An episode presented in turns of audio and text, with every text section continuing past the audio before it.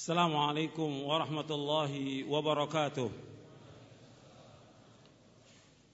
إن الحمد لله نحمده ونستعينه ونستغفره ونعوذ بالله من شرور أنفسنا ومن سيئات أعمالنا. من يهده الله فلا مضل له ومن يضلل فلا هادي له. أشهد أن لا إله إلا الله وحده لا شريك له. وأشهد أن محمدا عبده ورسوله. يا أيها الذين آمنوا اتقوا الله حق تقاته ولا تموتن إلا وأنتم مسلمون.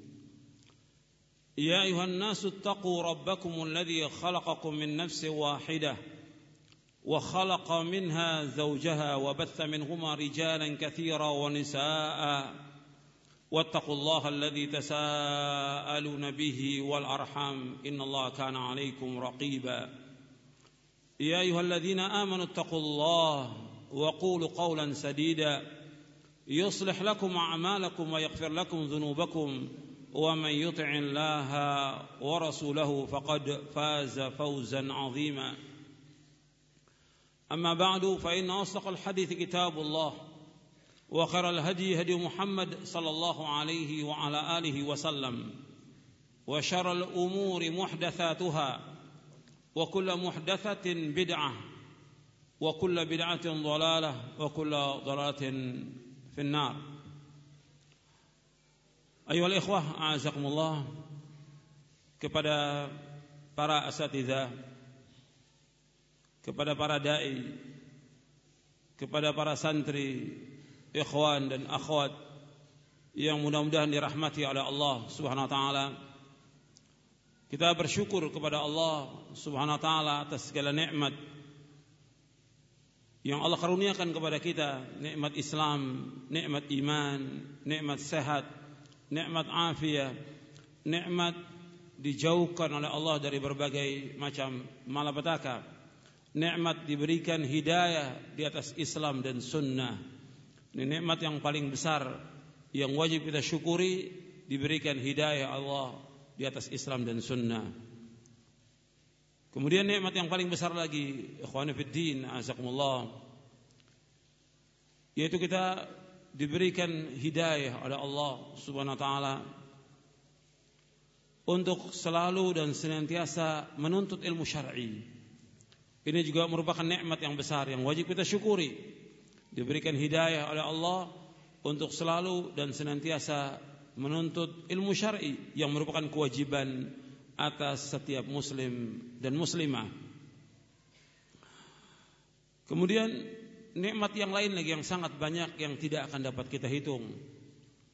Jadi kalau kita mengingat nikmat-nikmat Allah banyak sekali nikmat itu. Dan kita harus terus berusaha bagaimana kita menjadi hamba Allah yang bersyukur. Allah Taala berfirman dalam surah Ibrahim, "Wa in ta'uddu ni'matallahi la tuhsuha, innal insana la zalumun kafar." Seandainya kalian menghitung nikmat-nikmat Allah, kalian tidak akan dapat menghitung nikmat-nikmat itu. Sesungguhnya manusia sangat zalim dan manusia sangat kufur. Ya, nikmat yang Allah karuniakan kepada kita sangat banyak dan tidak akan dapat kita hitung. Sesungguhnya manusia sangat zalim dan sesungguhnya manusia sangat kufur. Dia tidak berterima kasih kepada Allah SWT.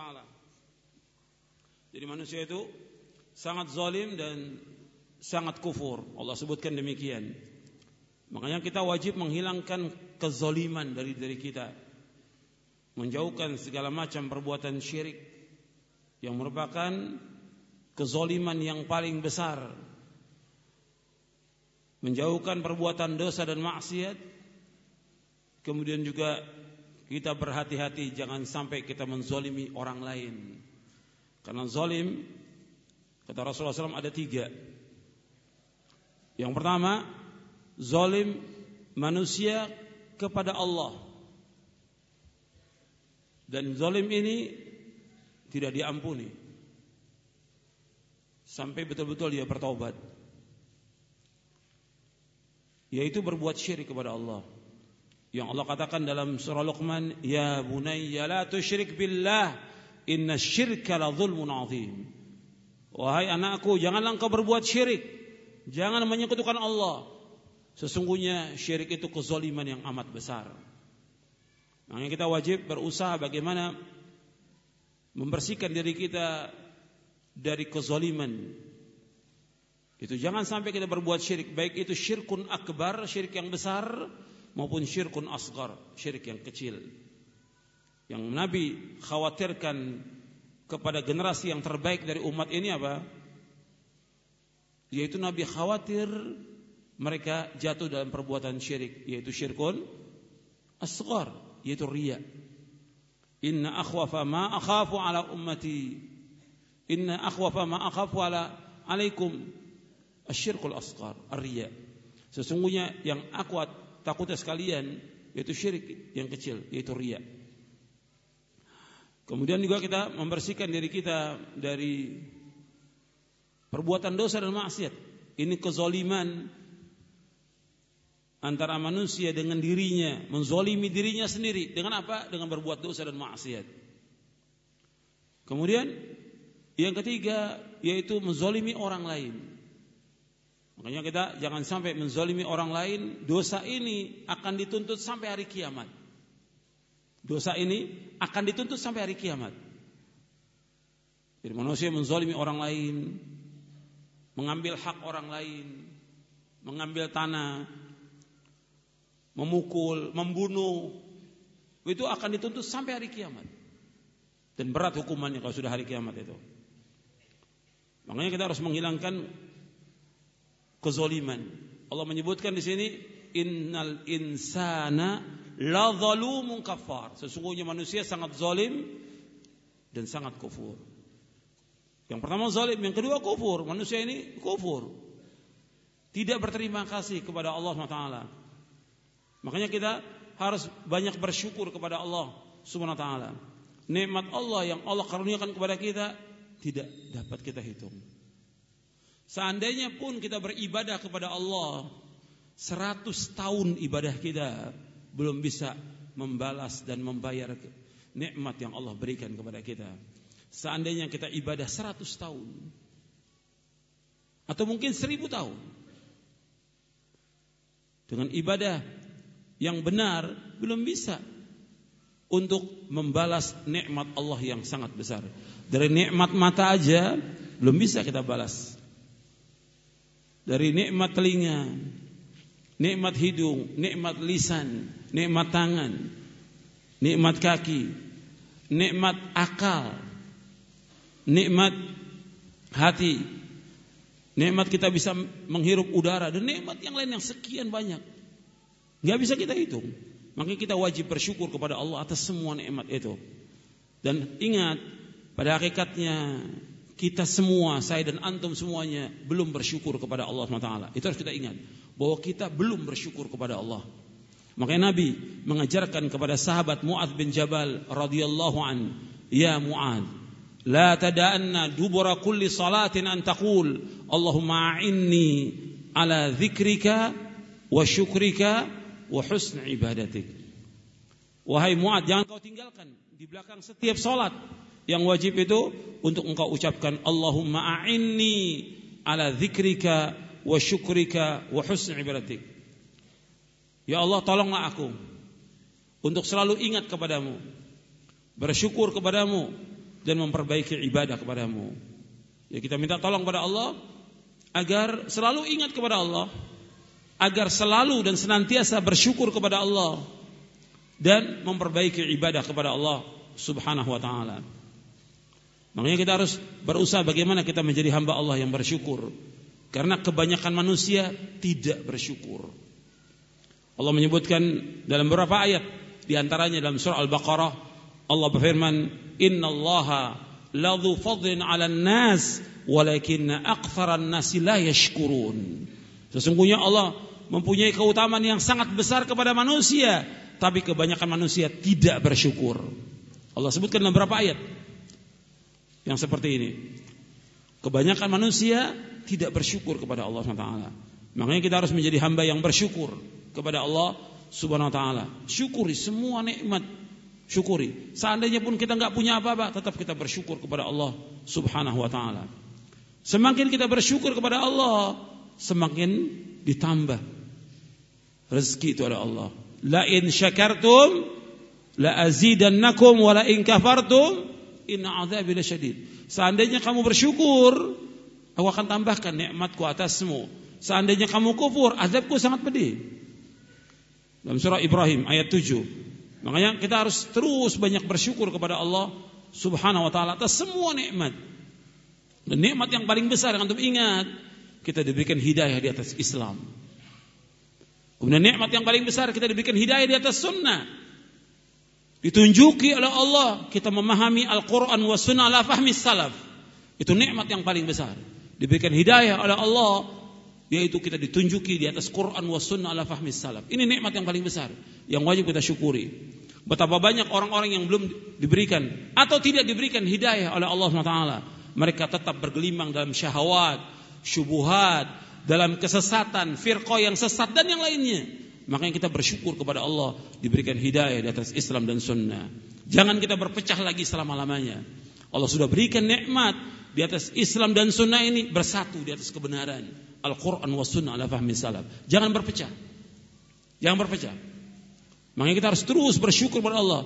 Kata Nabi SAW, Al-jama'atu rahmatun wal furqatu azab. Jamaah itu rahmat. Dan berpecah belah itu adalah azab. Makanya kita harus terus mensyukuri nikmat itu. Mensyukuri nikmat. Sedikit itu syukuri. Kalau orang sudah nggak bersyukur kepada yang sedikit, nggak akan bersyukur dengan banyak. Kata Nabi SAW. Orang kalau sudah tidak bersyukur kepada yang sedikit, dia akan bersyukur kepada yang banyak. Itu ingat itu. Kata Nabi SAW, Malam yashkuril qalil, lam yashkuril kathir. Barang siapa yang tidak bersyukur dengan sedikit, dia akan bersyukur dengan yang banyak. Ini hadis Hasan diriwayatkan oleh Imam Ahmad dalam musnadnya. Ya, kita harus terus bersyukur kepada Allah SWT. Di antara nikmat diberikan hidayah di atas Islam dan Sunnah. Nikmat diberikan kita bersatu di atas Al-Quran wa Sunnah. Berkumpul hati kita di atas kebenaran. Nikmat dari Allah SWT. Jangan berpecah lagi selama-lamanya. Allah berfirman, "Wa'tasimu bihablil jami'an wa la tafarraqu." Dalam kalian berpegang teguh dengan tali Allah, jangan berpecah belah kalian. Nikmat. Nikmat ini luar biasa. Kita harus banyak bersyukur kepada Allah atas nikmat hidayah di atas Islam dan sunnah la fahmi salaf ini. Kemudian juga nikmat kita bisa berkumpul di masjid ini untuk bisa belajar menurut ilmu syar'i ini juga merupakan nikmat. Ikhwan fillah, a'azakumullah. Dalam kesempatan ini panitia minta untuk membahas satu hadis Nabi sallallahu alaihi wasallam tentang empat pertanyaan di padang mahsyar. Yang hadisnya diriwayatkan dari sahabat Abu Barzah Al-Aslami radhiyallahu an. Nabi SAW bersabda, "An Abi Barzah Al-Aslami radhiyallahu an qala, qala Rasulullah sallallahu alaihi wasallam, la tazulu قدم عبد يوم القيامة حتى يسأل عن عمره فيما أفناه وعن علمه فيما فعل وعن ماله من أين اكتسبه وفيما أنفقه وعن جسمه فيما أبلاه أخرجه الترمذي وقال الترمذي هذا حديث حسن صحيح dari sahabat Abu Barzah al-Aslami radhiyallahu an ia berkata telah bersabda Rasulullah sallallahu alaihi wa ala alihi wasallam la tazulu qadama 'abdin yaumal qiyamati. Tidaklah bergeser kedua kaki seorang hamba pada hari kiamat. Hatta sehingga yus'ala ditanyakan an umrihi tentang umurnya. Fi ma'afna dihabiskan untuk apa? Wa an ilmi fi ma fa'ala dan tentang ilmunya diamalkan atau tidak.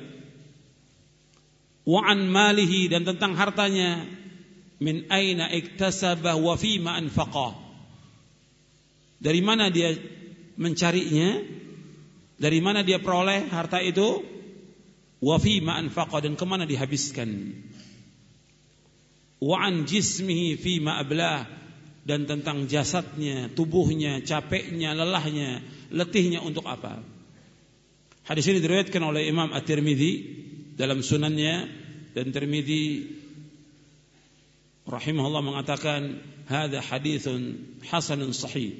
Hadis ini hasan sahih. Hadis ini juga diriwayatkan oleh Imam Ad-Darimi di dalam sunannya dan juga yang lainnya.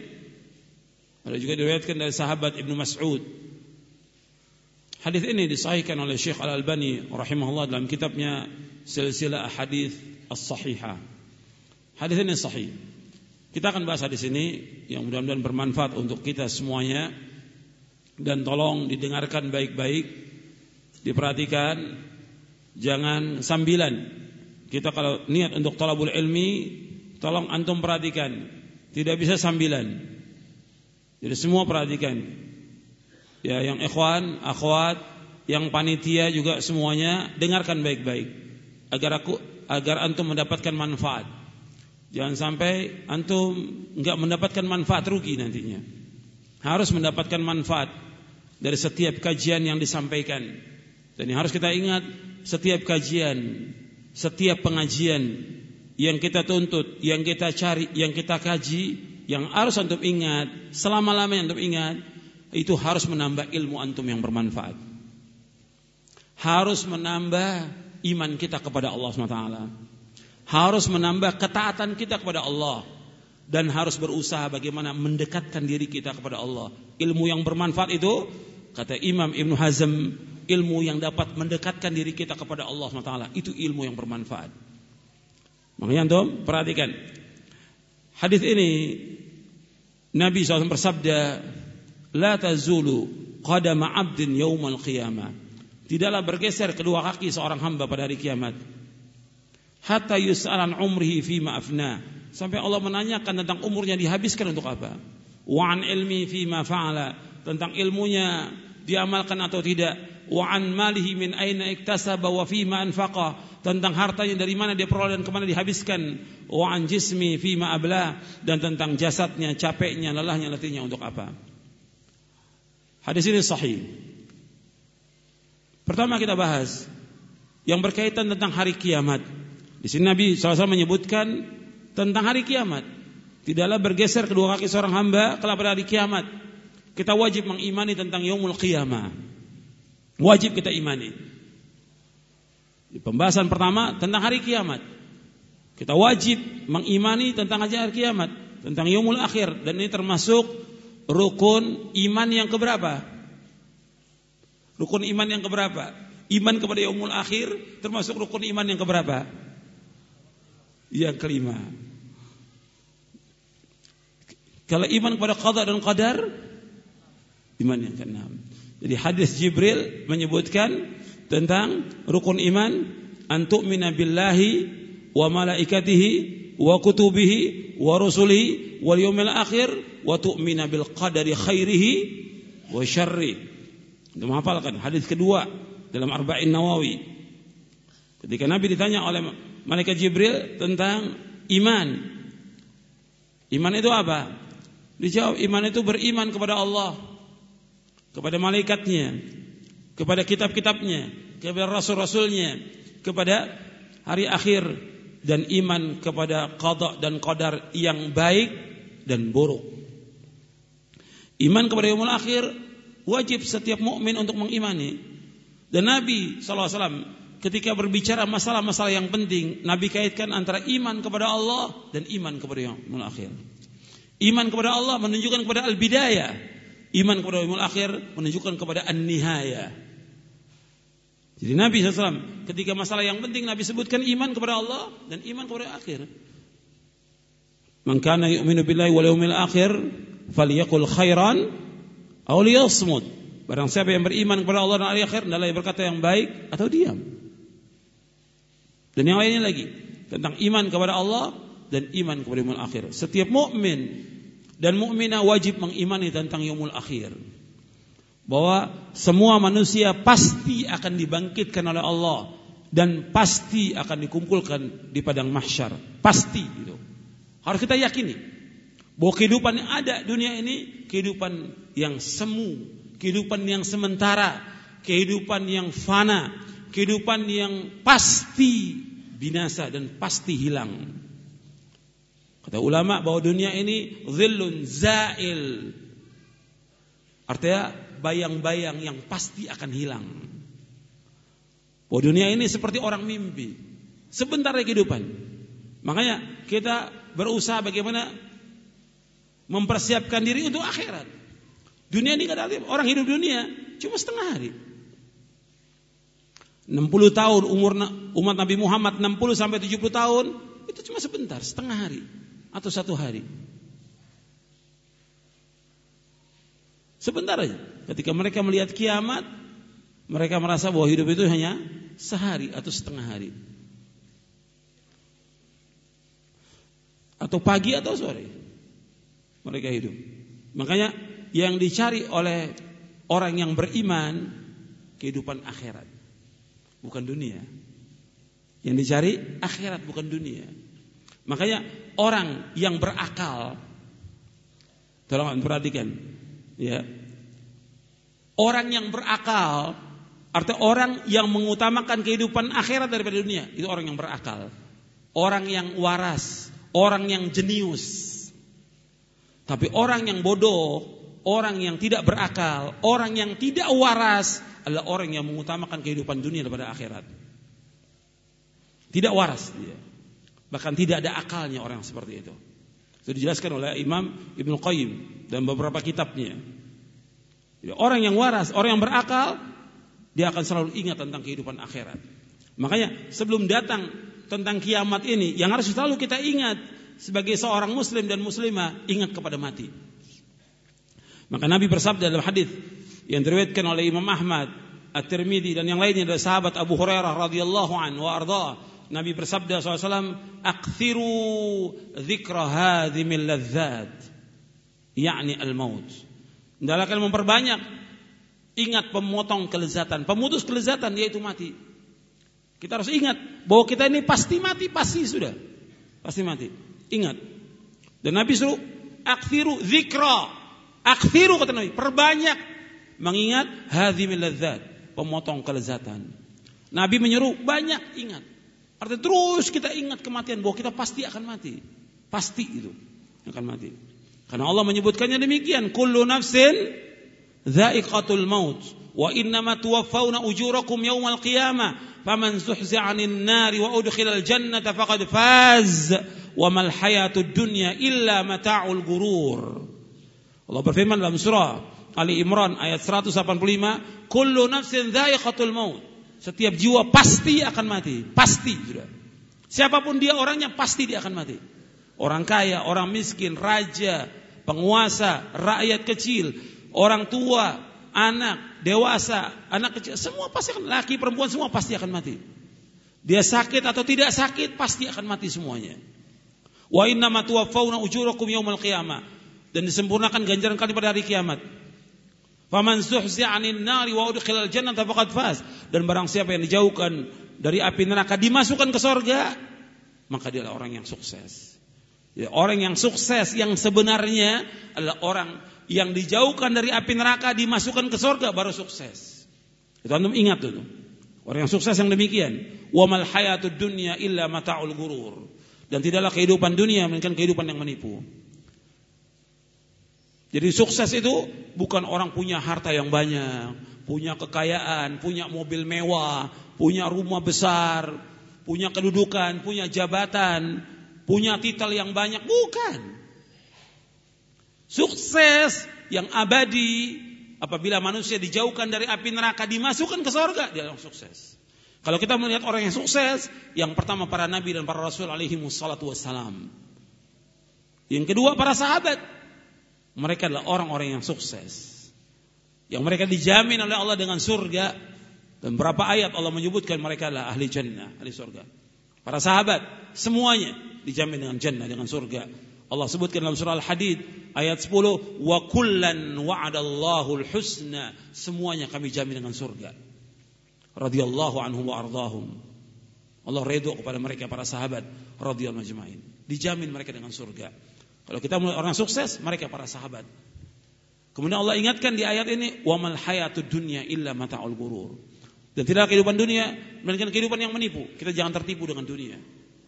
Karena kita sekarang ini sedang berjalan menuju akhirat. Dan kita pasti akan mati dan kita pasti akan dikembalikan kepada Allah Subhanahu wa taala. Pasti gitu.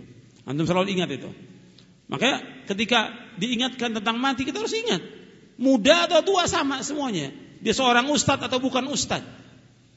Seorang dai atau bukan dai. Seorang talib boleh atau bukan talib boleh tetap wajib dia ingat mati. Nabi perintahkan untuk ingat mati. Supaya kita punya persiapan untuk akhirat ini. Harus kita ingat bahwa kita harus punya persiapan akhirat. Dan manusia dikumpulkan di padang mahsyar di hari kiamat dalam kondisi telanjang semuanya laki dan perempuan. Telanjang. Laki dan perempuan semuanya telanjang.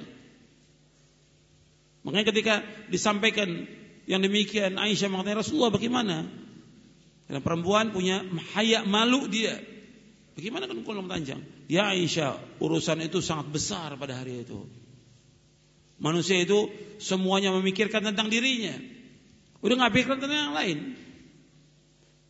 Dia menyibukkan tentang dirinya. Karena berat urusannya. Anda bisa bandingkan ya. Kalau orang terjadi gempa, gempa seperti di Jogja ini pernah terjadi gempa, ya. Berapa kali? Waktu tahun 2005 terjadi gempa. Orang ketika terjadi gempa itu sudah lari, nggak mikirkan istrinya, nggak mikirkan anaknya, semua lari. Pada saat itu, itu kondisi yang dahsyat. Apalagi di kiamat lebih daripada itu kondisinya. Lebih dahsyat daripada itu. Yauma yafirrul mar'u min akhi wa ummihi wa abi wa sahibati wa bani. Semuanya lari. Jadi semua manusia mikirkan dia.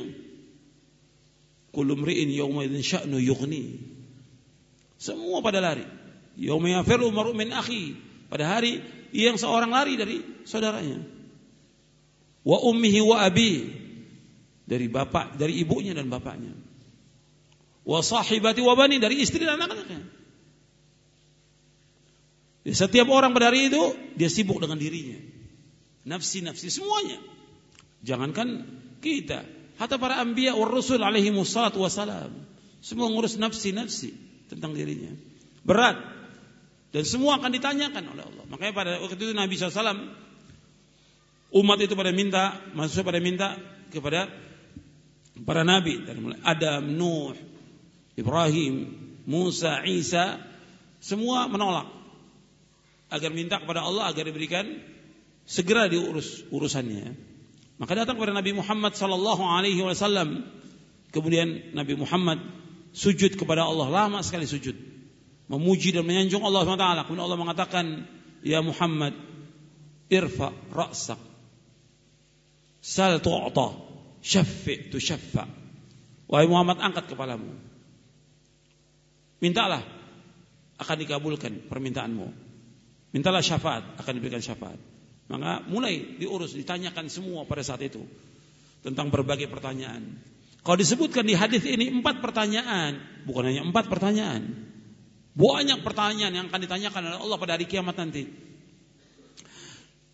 Yang paling penting yang pertama kali ditanyakan oleh Allah SWT pada hari kiamat berkaitan tentang tauhid dan berkaitan tentang ittiba.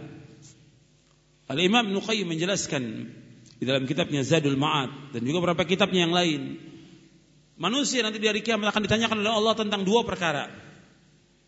Maksudnya yang awal-awal. Yang pertama, "Madza kuntum ta'budun wa madza ajabtumul mursalin?" Yang ditanyakan oleh Allah, "Madza kuntum ta'budun?" Apa yang kalian sembah? Yang kedua, bagaimana kalian menjawab seruannya para rasul dan para nabi? Yang pertama menanyakan bagaimana kita ibadah kepada Allah dengan ikhlas atau tidak. Kita mentauhidkan Allah atau tidak. Kita menjauhkan segala macam perbuatan syirik atau tidak. Allah akan tanya.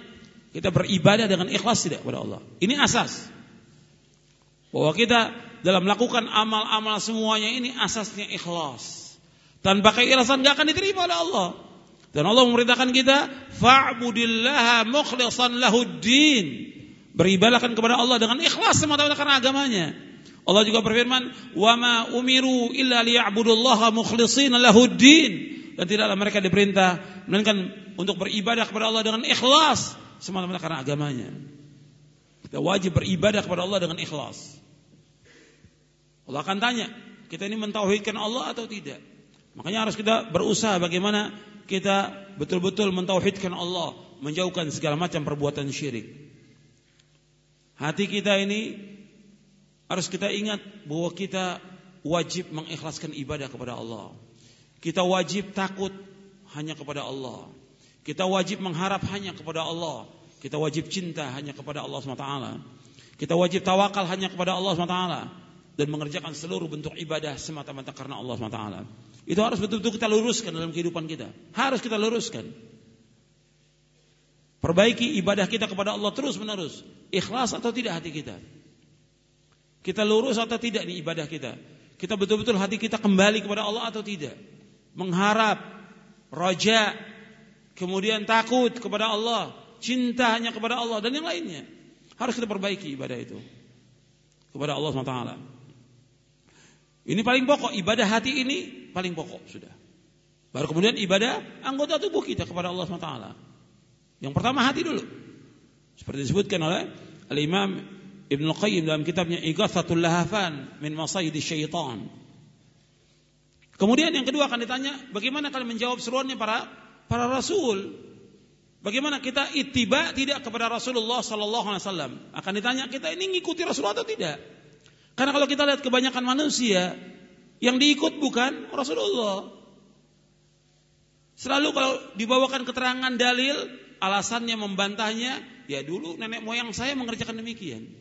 Antum lihat Allah abadikan dalam beberapa ayat Al-Quran. Para nabi dan para rasul alaihi wassalatu wassalam. Ketika mereka mendakwakan kepada kaumnya. Disuruh mengikuti dalil dari Quran. Tapi mereka nggak mau. Mereka katakan kami mengikuti apa yang kami dapati bapak dan nenek moyang kami. Dalam Islam nggak boleh. Yang kita wajib ikut Quran dan Sunnah.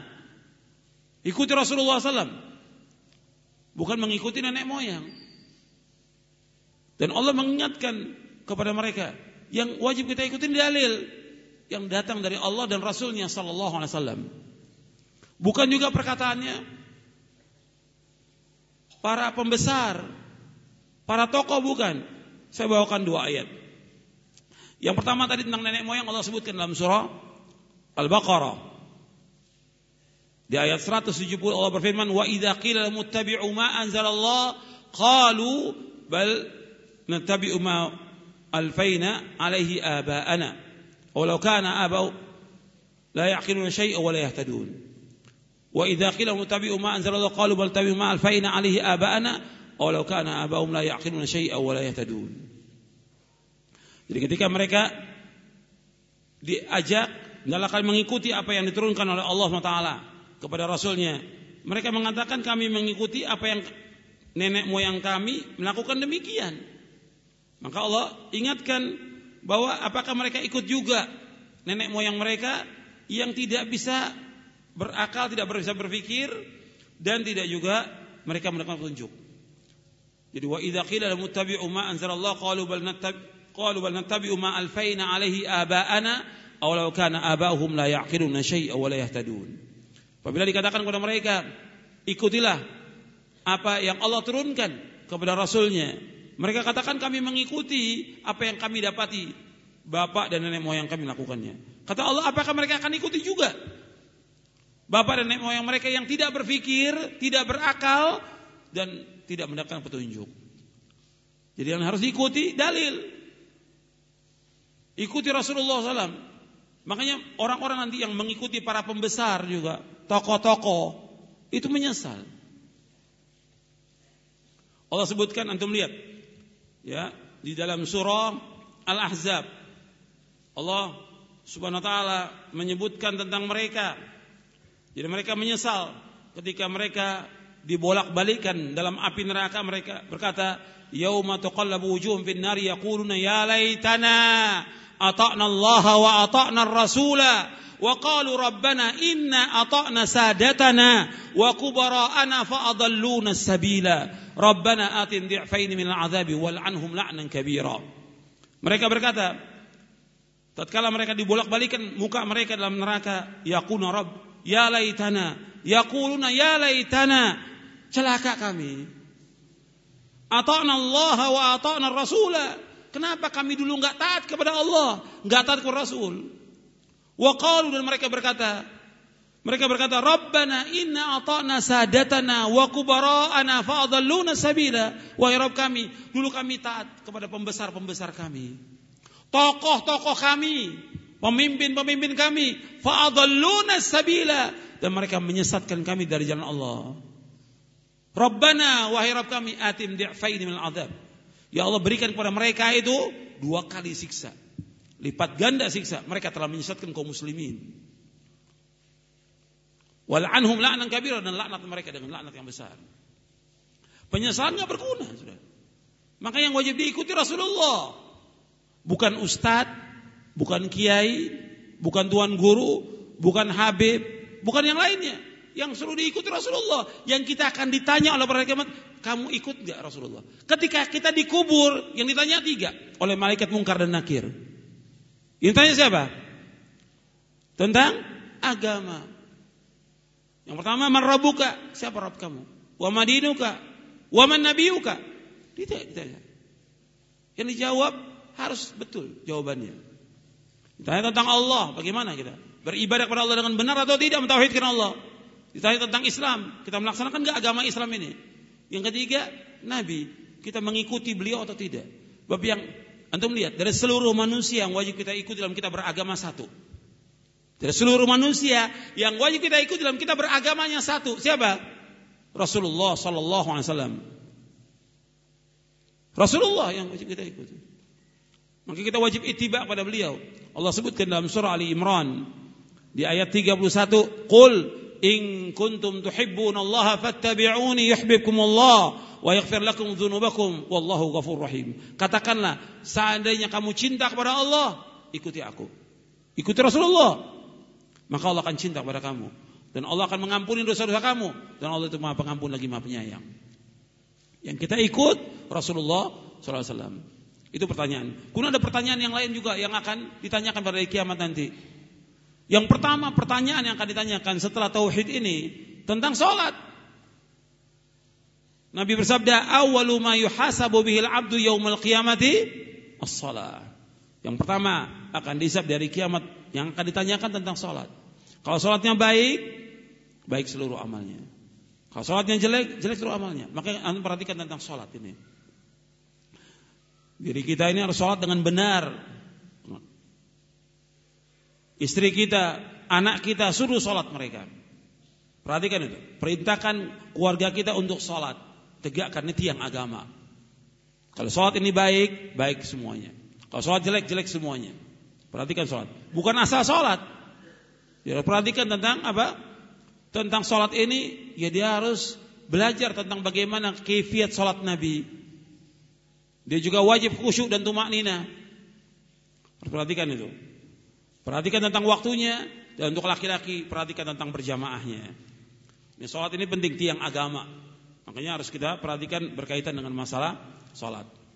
Dan masih banyak lagi pertanyaan yang akan ditanyakan. Di antara pertanyaan yang sekian banyak itu ini empat pertanyaan akan ditanyakan.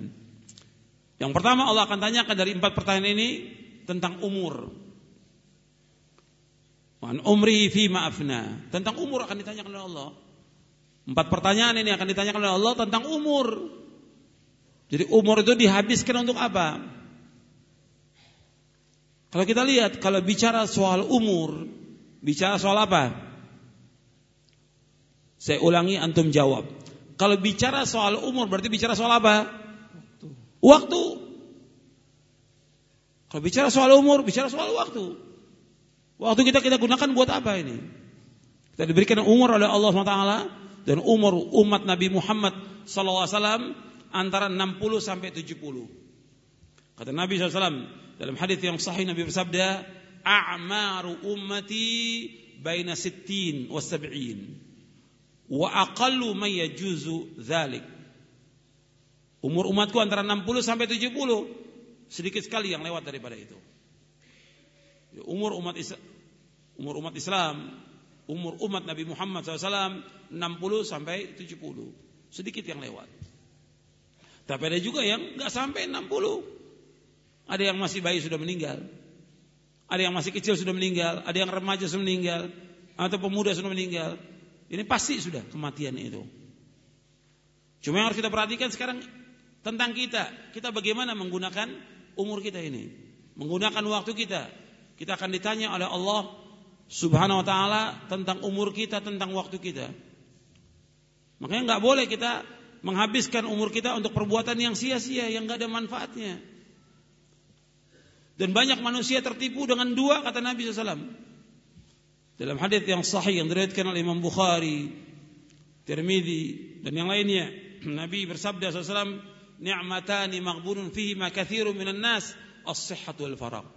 Ada dua nikmat yang banyak manusia tertipu dengan dua nikmat itu, yaitu nikmat sehat dan nikmat waktu luang. Ini diriwayatkan oleh Imam Bukhari, Tirmidzi dan Ibnu Majah dari sahabat Ibnu Abbas radhiyallahu anhuma. Imam Bukhari, Tirmidzi dan Ibnu Majah meriwayatkan dari sahabat Ibnu Abbas Nabi bersabda SAW ni'matani maghburun fi ma katsirun minan nas as-sihhatul. Ada dua nikmat yang banyak manusia tertipu dengan dua nikmat itu. Yaitu nikmat sehat dan waktu luang. Nikmat sehat dan waktu luang. Jadi kadang-kadang ada orang yang dia sehat tapi sibuk. Ada yang waktunya luang tapi dia sakit. Makanya dua nikmat ini nikmat yang wajib kita syukuri. Diberikan sehat oleh Allah, diberikan waktu yang luang. Nah, gunakan isi waktu itu dengan ibadah kepada Allah Subhanahu wa taala. Jangan kita gunakan untuk perbuatan yang sia-sia. Dan banyak manusia berbuat yang haram, berbuat dosa, berbuat maksiat. Kalau antum lihat banyak yang dilakukan manusia perbuatan yang sia banyak sekali ya ngobrol, jalan-jalan, main HP, internet, SMS, dan yang lain. Kalau dihitung puluhan sudah, dihitung. Disibukkan dengan berbagai macam kesibukan yang habis waktunya. Atau orang yang kerja aja tetap dia kerja wajib tapi sekedarnya untuk mencari nafkah. Jangan habis waktu buat kerja dari pagi sampai malam. Dagang juga demikian. Jadi harus dia gunakan waktu itu dengan sebaik-baiknya dan Allah akan tanya tentang waktu itu. Jadi banyak orang waktunya habis buat yang sia-sia, buat yang tidak bermanfaat.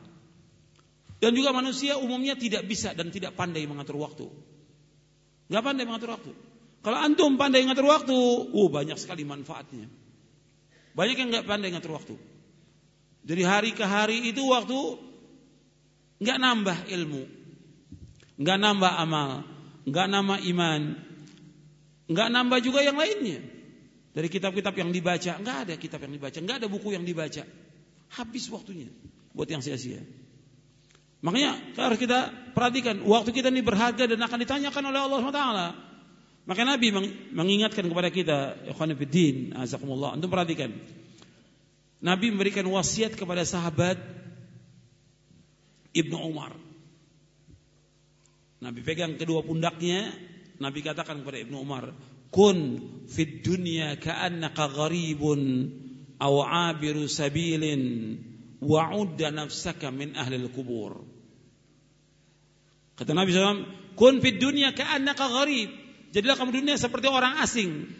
Aw 'abiru sabilin atau orang yang dalam perjalanan. Ini riwayat Bukhari. Dan meriwayat yang lain Tirmizi dan yang lainnya ada tambahan wa'ud dan nafsaka min ahlil kubur. Dan hitunglah dirimu termasuk orang yang pasti mati, pasti menjadi penghuni kubur. Nabi sebutkan tiga di sini. Antum perhatikan. Yang pertama jadi orang asing. Yang kedua orang yang dalam perjalanan. Yang ketiga orang yang pasti mati. Ini hadis sahih. Bukhari, Tirmizi, Ahmad dan yang lainnya dari sahabat Ibnu Umar radhiyallahu anhuma. Di sini disebutkan jadilah kamu hidup dunia seperti orang asing. Orang asing itu dia namanya orang asing. Dia tinggal di suatu tempat itu mesti dia membawa bekal. Dan mesti juga dia sekedarnya aja di tempat itu. Karena dia asing.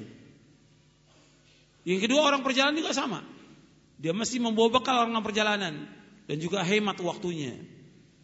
Kita dunia ini, di dunia ini orang asing kita. Karena pada asalnya manusia diciptakan oleh Allah Nabi Adam alaihi salatu wassalam Allah menciptakan Nabi Adam alaihi salatu wassalam dengan kedua tangannya dalam surga. Itu tempat yang pertama kali Allah menciptakan Adam alaihi salatu di surga dengan kedua tangan Allah Allah ciptakan. Kemudian ketika Adam khilaf melanggar Allah turunkan ke muka bumi ini. Dan manusia di dunia ini asing dan dia akan kembali kepada Allah. Akan kembali ke tempat yang pertama diciptakan di mana? Surga. Maka orang yang beriman dia harus berpikir bahwa dia akan kembali ke surga. Maka dia harus mempersiapkan bekal. Di sini kita sebagai orang asing dunia ini. Bukan orang yang tetap, bukan orang mukim kita. Kita juga sebagai musafir dunia. Nggak mungkin orang safar itu bawa semua yang ada di rumahnya. Ya, nggak tempat tidurnya dibawa, kulkasnya dibawa, semuanya nggak mungkin. Dia bawa sekedarnya saja. Sekedarnya orang dalam perjalanan sekedar yang dibawa, nggak banyak. Makanya kita harus mempersiapkan bekal yang paling baik adalah takwa kepada Allah SWT. Dan amal-amal soleh kita. Gunakan kesempatan itu. Hari-hari kita, hari-hari amal. Bukan untuk bermain. Dunia ini Allah gambarkan bahwa dunia ini laibun walahun. Permainan dan sendau gurau dunia ini. Sendau gurau. Allah sebutkan dalam Al-Quran demikian. Tapi kita sebagai orang yang beriman gunakan kesempatan itu bersungguh-sungguh untuk mencapai akhirat. Lakukan amal-amal soleh dengan sungguh-sungguh. Jangan kita sibuk dengan dunia. Jangan. Dunia ini nggak ada arti apa-apa. Dunia ini lebih jelek daripada bangkai kambing. Dunia ini nggak ada harganya di sisi Allah meskipun hanya seberat sayap nyamuk, nggak ada harganya. Kita gunakan kesempatan untuk ibadah kepada Allah Taala. Luangkan waktu kita untuk ibadah. Allah ciptakan kita untuk apa? Saya tanya kepada antum, Allah ciptakan kita untuk apa? Untuk main, sendau gurau, jalan-jalan atau untuk apa? Ibadah. Wa ma khalaqtul jinna wal insa illa liya'budun. Ma uridu minhum min rizqin wa ma uridu an yut'imun. Innallaha warrazzaqu dzul quwwatil matin. Dan aku tidak ciptakan jin dan manusia melainkan untuk beribadah kepadaku. Beribadah kepadaku kata Allah beribadah dengan mentauhidkan Allah. Aku tidak minta rezeki dari kalian. Dan aku tidak minta makan dari kalian. Sesungguhnya Allah yang memberikan rezeki kepada seluruh makhluknya dan Allah yang maha kuat dan Allah yang maha kokoh kita wajib beribadah kepada Allah SWT. Tujuan hidup kita adalah akhirat. Allah menciptakan kita untuk ibadah. Makanya kata Nabi SAW, Ya bena Adam, tafarraq li ibadati, amla sadraka ginan, wa asudda faqrak, wa illam taf'al, malatu sadraka syugla, walam asudda faqrak. Dalam riwayat yang lain, malatu yadaika syugla walam asudda faqrak. Dan Nabi SAW, wahai anak Adam, Allah berfirman, wahai anak Adam, luangkan waktumu sepenuhnya untuk ibadah kepadaku, kata Allah. Amla sadra kaginan. Aku akan penuhi hatimu dengan kecukupan. Wa asudda faqrak dan aku tutup kefakiranmu. Wa ilam taf'al, kalau engkau enggak lakukan, malatu yadaika syugla. Malatu sadraka syugla. Aku akan penuhi kedua tanganmu dan dadamu dengan kesibukan. Walam asudda faqrak dan aku nggak akan tutup kefakiranmu. Gak akan tutup kefakiran oleh Allah. Sibuk terus dengan dunia, terus sibuk dengan dunia. Jadikan kefakiran depan kedua matanya. Karena tujuannya apa? Dunia. Tapi kalau tujuan akhirat, hidup kita tujuannya akhirat, dimudahkan oleh Allah semuanya. Diberikan kecukupan dalam hati kita meskipun kita miskin, fakir, tapi cukup dengan apa yang Allah berikan kepada kita. Cukup. Tentu ada beberapa hadis. Insya Allah besok kita akan bahas. Insya Allah. Kemudian. Tujuan hidup kita adalah akhirat, bukan dunia. Makanya kita harus mempersiapkan bekal untuk akhirat. Umur ini betul-betul diisi, jangan sampai sia-sia. Allah akan tanya, "Wan umri fi umur dihabiskan untuk apa? Dan juga kita pasti mati. Orang yang pasti mati mesti tiap hari sibuk dengan yang manfaat. Para ulama kalau ditanya, para ulama kalau ditanya, ya, mereka membaca, menulis, berdakwah, gitu. Ditanya, ya Syekh, kapan antum berhenti dari pekerjaan ini? Saya nggak akan berhenti. Anak usabiqul maut kata mereka. Anak usabiqul, saya kejar-kejaran dengan mati. Saya ini pasti mati. Kenapa saya harus tinggalkan kerjaan saya yang manfaat buat umat ini? Usabiqul maut. Syekh Albani pernah ditanyakan demikian. Syekh Albani rahimahullah rahmatan wasi'ah. Pernah ditanyakan, ya Syekh bagaimana untuk di maktabah ini? Setiap hari siang dan malam di maktabah. Nulis terus nggak pernah berhenti untuk bermanfaat buat umat. Kata Syekh, ana usabikul maut. Aku berkejar-kejar dengan mati. Kejar-kejar dengan mati. Bukan dengan dunia, bukan dengan harta, bukan dengan kemewahan, bukan dengan kemegahan, bukan dengan politik, bukan dengan jabatan, bukan dengan yang lain. Usabikul maut. Saya kejar-kejar dengan mati. Agar hidupnya bermanfaat. Buat dirinya, buat keluarganya, buat umat. Kalau sekarang orang sia-sia yang dikerjakan. Sedangkan Nabi bersabda SAW, min husni islamil mar'i tarkuhu malayani. Kebaikan Islam seorang meninggalkan apa yang nggak manfaat. Semua yang nggak manfaat, omongan, pekerjaan, apa saja yang nggak manfaat tinggalkan semuanya. Kerjakan yang manfaat hidup ini. Kita akan ditanya oleh Allah tentang umur kita. Saya pikir sementara cukup sampai di sini karena sudah masuk waktu Isya. Nanti kita lanjutkan setelah selesai salat Isya. Wassalamualaikum Muhammadin sallallahu alaihi wa ala alihi wasallam. Rasulillah asyhadu an la ilaha illallah wahdahu la syarika lah wa asyhadu anna Rasuluh. Allahumma salli wa sallim wa barik ala nabiyina Muhammadin wa ala alihi wa sahbihi ajma'in. Saya lanjutkan dari masih poin yang pertama tentang pertanyaan yang akan ditanyakan oleh Allah tentang umur wa an umrihi fima afna tentang umurnya dihabiskan untuk apa yang sudah kita hafal semuanya Allah bersumpah tentang waktu agar manusia memperhatikan tentang waktu wal asr innal insana fi khusr illa alladhina amanu wa amilus salihat Watawasaw bil haqq watawasaw bis sabr. Allah bersumpah demi masa, demi waktu.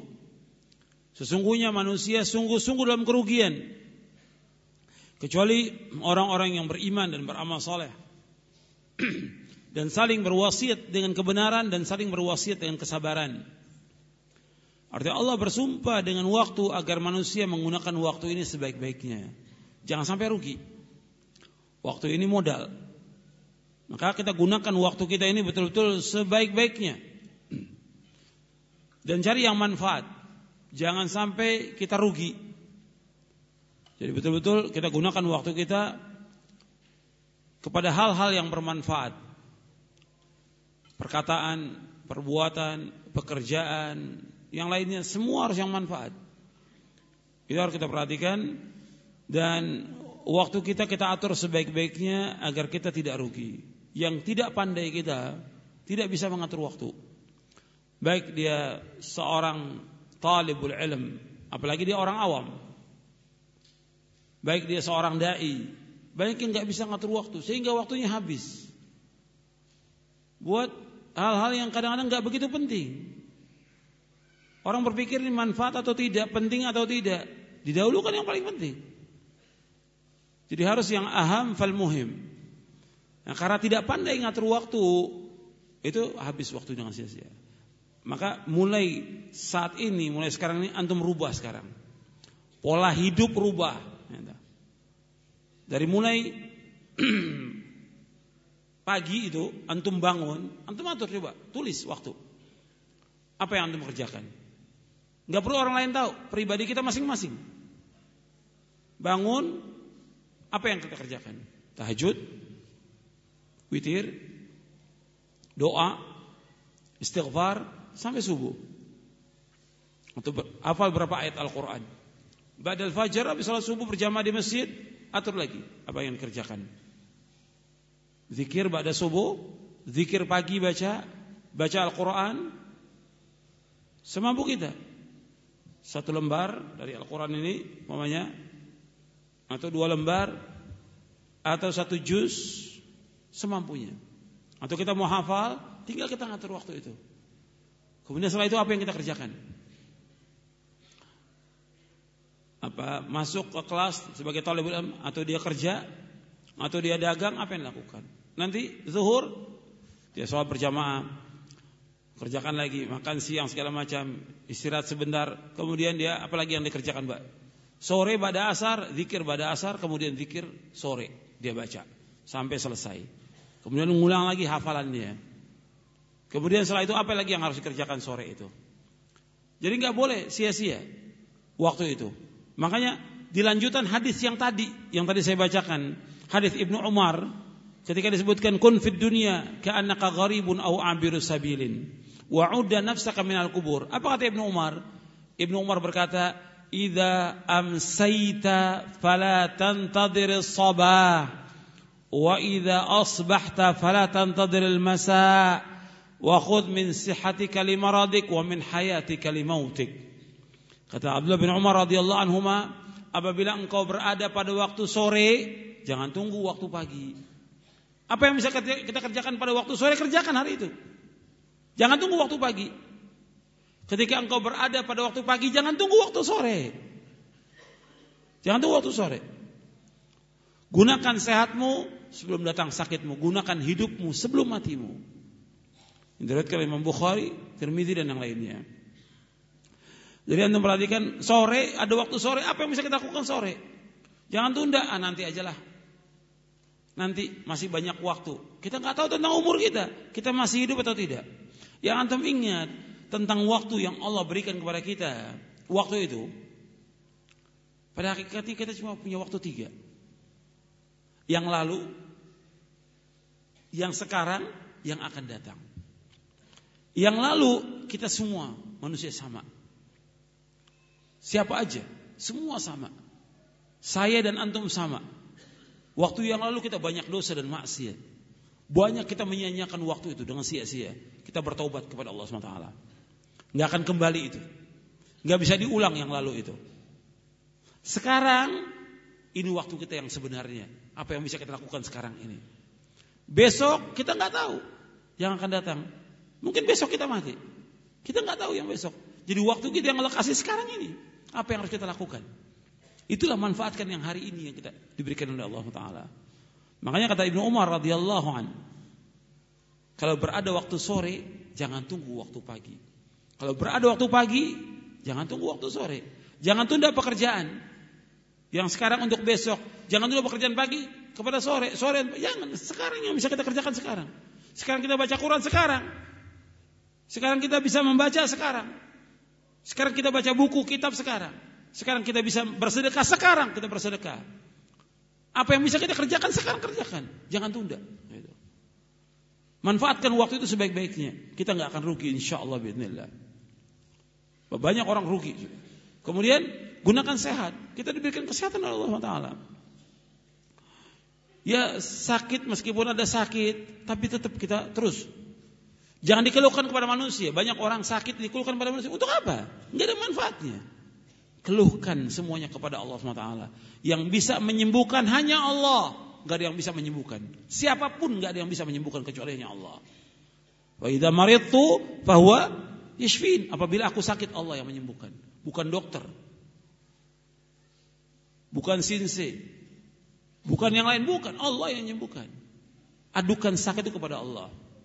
Semua orang sakit, sama. Saya dan antum sama. Tapi akan kita ceritakan pada orang, apa manfaatnya? Terus kita lakukan pekerjaan yang bermanfaat. Umur ini terus kita gunakan kesempatan. Ingat, para ulama dulu sakit lebih parah dan lebih berat dari kita. Tetap dia belajar. Tetap dia mengajar tetap dia berdakwah, tetap dia nulis, yang penting bermanfaat buat umat. Sebab Nabi bersabda, khairun nas anfa'uhum linnas. Sebaik-baik manusia yang bermanfaat buat manusia yang lainnya. Kita harus bermanfaat, jangan jadi beban buat orang lain hidup ini. Harus bermanfaat hidup ini. Kemudian gunakan juga hidup sebelum mati. Hidup kita kita masih diberikan oleh Allah umur, gunakan kesempatan itu. Udah banyak saudara kita yang meninggal dunia. Udah banyak orang sekitar kita yang meninggal dunia, tapi kita lihat apa yang mereka bawa.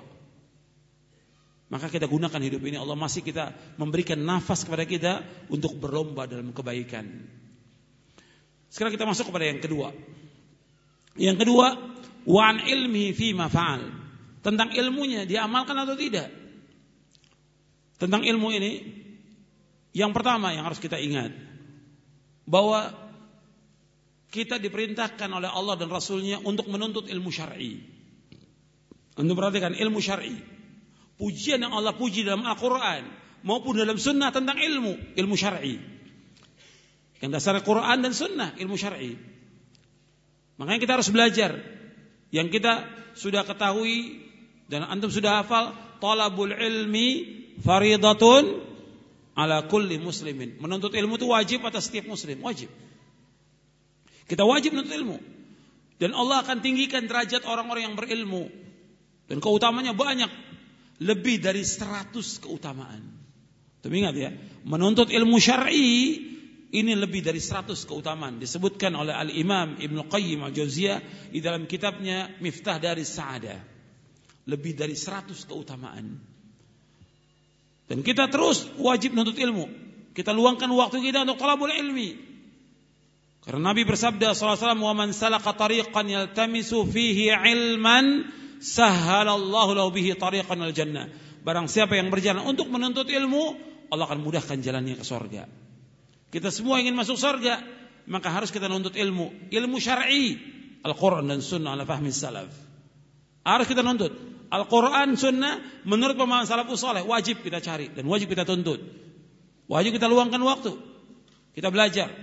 Sebagaimana para ulama terdahulu, sebagaimana para sahabat radhiyallahu majmain, mereka bersungguh-sungguh dalam talabul ilmi.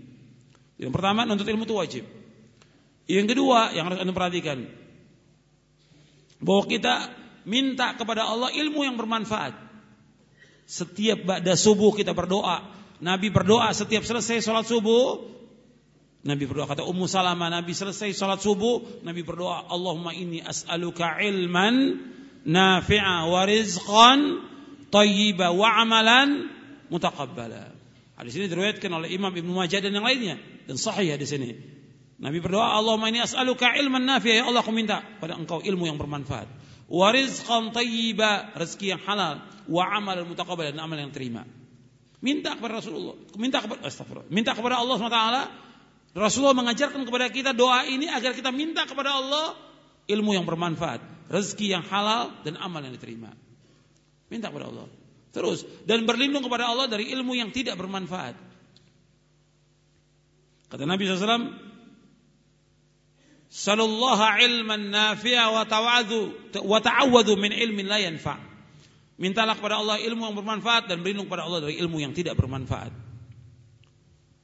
Dan Nabi di antara berdoa kepada Allah berlindung kepada Allah dari ilmu yang tidak bermanfaat. Dan antum juga hafalkan doa yang datang dari Nabi sallallahu alaihi wasallam. Nabi berdoa kepada Allah SWT dalam hadis yang sahih yang diriwayatkan oleh Imam Muslim dan Nasa'i. Nabi berdoa, Allahumma inni a'udzubika minal ajzi wal kasal wal jubni wal bukhli wal haram wa a'udzubika min adzabil qabr. Allahumma ati nafsi taqwaha wa zakkiha anta khairu man zakkaha anta wa maulaha. Allahumma inni a'udzubika min ilmin la yanfa' wa min qalbin la yakhsha' wa min nafsin tashba' wa min da'watin la Nabi berdoa kepada Allah Allahumma inni a'udzubika min al-ajzi. Ya Allah aku berlindung engkau dari sikap lemah wal kasal sif, sifat malas wal jubn penakut wal bukhl aku berlindung pada engkau dari sifat bakhil. Wal haram dan dari umur pikun. Wa a'udzubika min adzabil qabr dan aku berlindung pada engkau dari azab kubur. Allahumma ati nafsi taqwaha ya Allah berikan kepada hatiku ketakwaannya. Wa zakiha berikan bersihkan hatiku ya Allah. Anta waliyuha maulaha. Jadi Allah ma'ati nafsi taqwa zakiha anta khairu man zakkaha. Engkaulah zat yang dapat membersihkan hati ini Anta waliyuhu wa maula. Engkaulah pelindungnya dan engkaulah penolongnya. Allahumma ini a'udzubika min ilmin la yanfa. Ya Allah, berlindung pada Engkau dari ilmu yang tidak bermanfaat. Ya Allah, aku berlindung pada Engkau dari ilmu yang tidak bermanfaat. Wa min qalbin nakhsha dari nafs dari hati yang tidak khusyuk. Wa min nafsin la tashba dari nafsu yang tidak pernah puas. Wa min da'watin la yustajabulha dan dari doa yang tidak dikabulkan. Hadis ini sahih diriwayatkan oleh Imam Muslim dan Nasai. Antum hafalkan doa itu. Dan ada di buku doa dan wirid.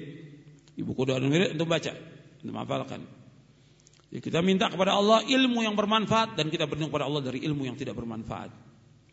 Kemudian setelah itu ikhwan fillah untuk mendapatkan ilmu yang bermanfaat antum harus sungguh-sungguh.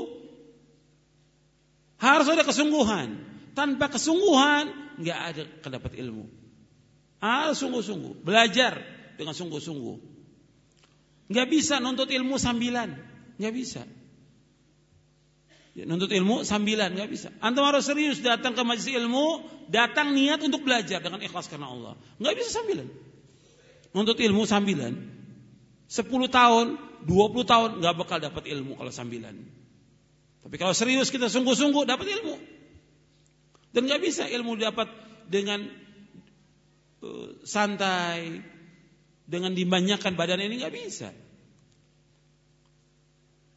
Makanya disebutkan oleh seorang ulama, la yasata'ul ilmu birahatil jism. Ilmu ini nggak akan bisa dapat dengan badan yang dimanjakan, nggak bisa.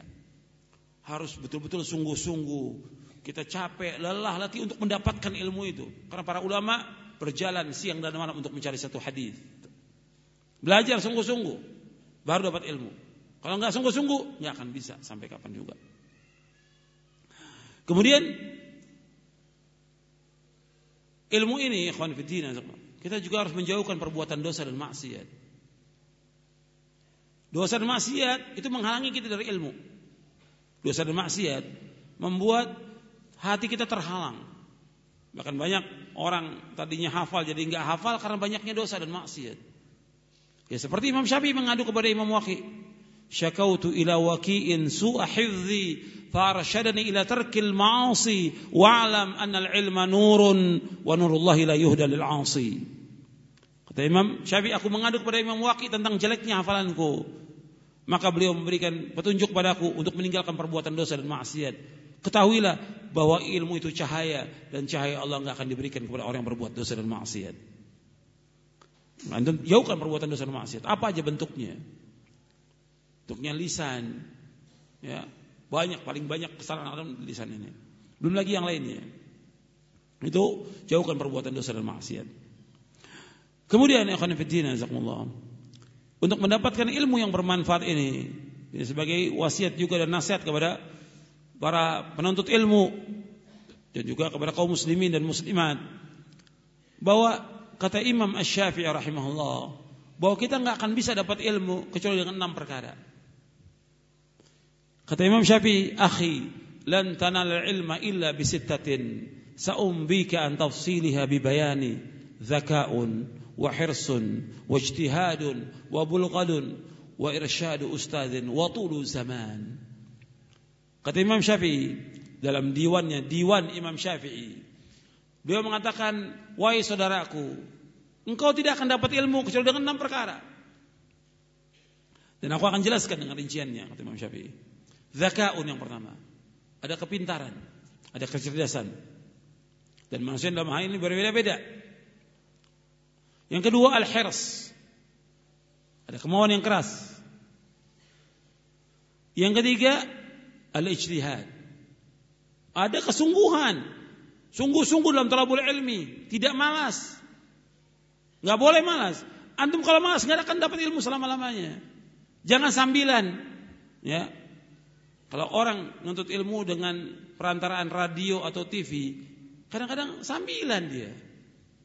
Ya, sambilan. Sambil tidur, sambil makan, sambil masak, sambil berbaring. Yang namanya sambil, nggak bakal dapat ilmu selama-lamanya. Hatta 10 tahun didengarkan. Sambilan. Ilmu itu dituntut dengan sungguh-sungguh. Sebagaimana Nabi Sallallahu Alaihi Wasallam mendapatkan wahyu dengan sungguh-sungguh.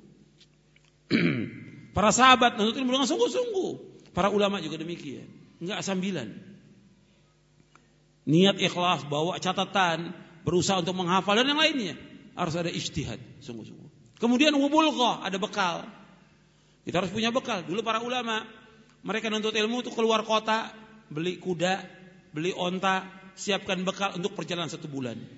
Dan sudah disiapkan buat istri dan anaknya. Karena wajib dia memberikan nafkah kepada istri dan anaknya. Berangkat dia, talabul ilmi. Berapa bulan kembali. Nanti berangkat lagi, seperti itu. Seperti antara mereka mengatakan ini asirul layali wal ayyama fi talabil haditsil wahid. Aku berjalan siang dan malam untuk mencari satu hadis. Siang dan malam untuk mencari satu hadis. Makanya perjalanan kita untuk talabul ilmi jalan yang dimuliakan oleh Allah SWT. Antum jalan, ini jalan yang benar. Maka cari jalan ini dan sungguh-sungguh. Kita harus punya bekal. Eh beli bukunya, beli kitab, beli ballpoint untuk catat, Jangan nggak punya modal, jangan mengandalkan ini telinga. Ngaji itu jangan beli bukunya, apa buku rujukannya, apa kitabnya, beli kitabnya. Beli buku catatannya untuk mencatat. Bapak Nabi bersabda, "Qaidul ilma bil kitab." Ikat ilmu dengan tulisan. Nabi yang bersabda sallallahu alaihi. Ikat ilmu itu dengan tulisan. Dan Nabi. Berusaha untuk demikian. Modal punya modal. Beli Ongkos jalan berangkat kita untuk mengaji. Ongkos sendiri, minta pada orang. Harus punya modal boleh ilmi. Kemudian yang kelima kata Imam Syafi'i irsyadu ustadin. Ada bimbingan ustad. Hatta kita bisa bahasa Arab, harus ada bimbingan ustad. Banyak orang mengandalkan saya bisa bahasa Arab, baca sendiri. Sesat. Mesti ada bimbingan ustad yang faham Al-Quran wa sunnah, salaf. Yang baik akidahnya, jelas akidahnya, jelas manhajnya. Dia mengajarkan ilmu yang bermanfaat kepada umat ini. Jelas. Gak boleh kita belajar dengan ahlul bid'ah selama-lamanya gak boleh dengan ahlul bid'ah. Di antara tanda kiamat orang belajar kepada ahlul bid'ah. Belajar kepada ustadz yang jelas akidahnya, manhajnya jelas, salatnya jelas benar dia, belajar kepada orang itu. Harus ada bimbingan ustadz. Kemudian yang keenam, watulu zaman kata Imam Syafi'i. Lama waktunya, nggak bisa orang nuntut ilmu sehari, nggak bisa. Dua hari, sepekan, dua pekan, nggak bisa. Ilmu agama tidak bisa dikursuskan, nggak bisa. Bukan matematik, bukan kimia, bukan komputer, bukan nggak bisa. Nabi menerima wahyu berapa tahun? Nabi SAW menerima wahyu berapa tahun? Berapa tahun? 23 tahun. 23 tahun Nabi terima wahyu. Sekarang yang 23 tahun mau dikursuskan. Belajar agama Islam tiga hari. Gak mungkin. Mustahil. Setahun aja gak mustahil orang belajar agama. Orang belajar agama itu terus sampai mati. Sebagaimana kata Imam Ahmad bin Hambal rahimahullah dan Abdullah bin Mubarak rahimahullah dan juga para ulama yang lain. Sampai kapan wahai imam belajar ila an adkhulal qabra sampai saya masuk ke liang kubur. Ilal mamat sampai mati belajar itu. Terus jangan bilang oh dulu saya pernah ngaji, dulu saya pernah belajar, dulu saya pernah di pesantren. Terus sekarang gimana? Eh sekarang saya udah nggak nyantri lagi, sekarang udah nggak belajar lagi. Keadaan antum lebih jelek sekarang ini daripada yang dulu. Lebih jelek. Orang terus untuk ilmu nggak bisa berbangga. Dulu kan saya pernah ikut dauro sama ustadz dulu, gitu. Nggak ada manfaatnya. Merasa ingin dirinya dia sebagai senior. Gitu. Ya. Mantan daurah. Nggak ada manfaatnya. Yang penting sekarang amal kita bagaimana di depan Allah. Yang Allah lihat tuh amal itu bidaya atau nihaya. Yang pertama atau terakhir yang Allah lihat? Terakhir, innamal a'malu bil khawatim kata Rasulullah SAW. Sesungguhnya amal itu tergantung daripada apa? akhirnya. Akhir. Baik atau tidak? Bukan ingat dulu saya pernah belajar, dulu saya pernah ngaji, dulu saya pernah ikut dauro. Wah bangga dia. Saya angkatan pertama ikut dauro. Angkatan kedua ikut dauro. Apa manfaatnya? Angkatan ke 100 juga gak ada manfaatnya. Gimana amalnya dia yang Allah lihat. Hatinya dan amalnya. Bukan kebanggaan dia jadi ikut dauro. Atau jadi ustadz udah lama, orang lihat amalnya. Allah lihat amalnya. Inna Allah la yanzur ila suwarikum wala ila ajsamikum walakin yanzur ila qulubikum wa a'malikum. Dalam hadis yang sahih riwayat Muslim, Allah enggak lihat kepada bentuk rupa kamu. Allah enggak lihat kepada harta kamu. Allah juga enggak lihat kepada bentuk tubuh kamu. Allah enggak lihat. Yang Allah lihat kepada hati dan amal kamu. Makanya antum perhatikan bahwa kita nuntut ilmu lama waktunya dan panjang waktunya sampai kita wafat. Jadi yang sekarang ini nuntut, nuntut dan orang yang tadinya nuntut ilmu, kemudian sekarang dia tidak nuntut ilmu, maka dia adalah orang yang kufur nikmat. Antum ingat itu. Orang yang tadi nuntut ilmu, belajar, sekarang dia nggak nuntut ilmu, dia adalah orang yang kufur nikmat. Anda perhatikan semuanya. Syekh Utsaimin rahimahullah menjelaskan satu hadis yang sahih riwayat Bukhari dan Muslim dari sahabat Abdullah bin Amr. Nabi bersabda SAW, Ya Abdullah, la takun mithla fulanin, kana yaqumul layla fataraka qiyamal layli. Wahai Abdullah, jangan kamu seperti si fulan. Tadinya rajin sholat malam, sekarang dia tinggalkan sholat malam. Tadinya rajin sholat malam, kemudian tinggalkan sholat malam. Saya tanya kepada antum, hadis ini sahih Bukhari Muslim. Nabi di sini memuji atau mencela?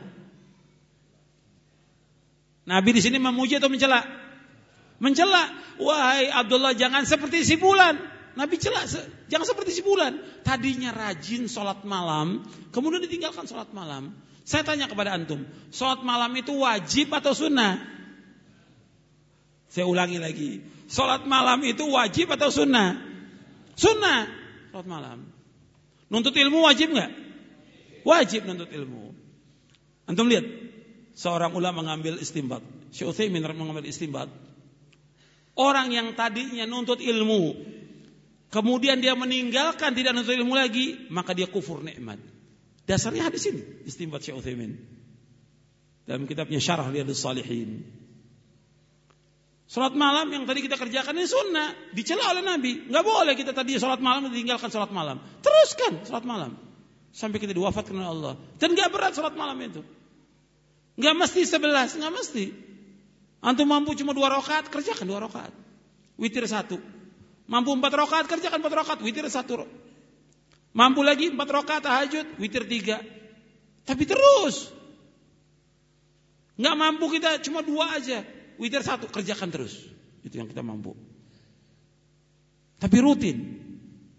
Karena sebaik-baik amal yang mana? Yang dawam, yang kontinu meskipun sedikit. Khairul amali adwamu wa in qalla kata Nabi SAW. Sebaik-baik amal itu yang kontinu meskipun sedikit.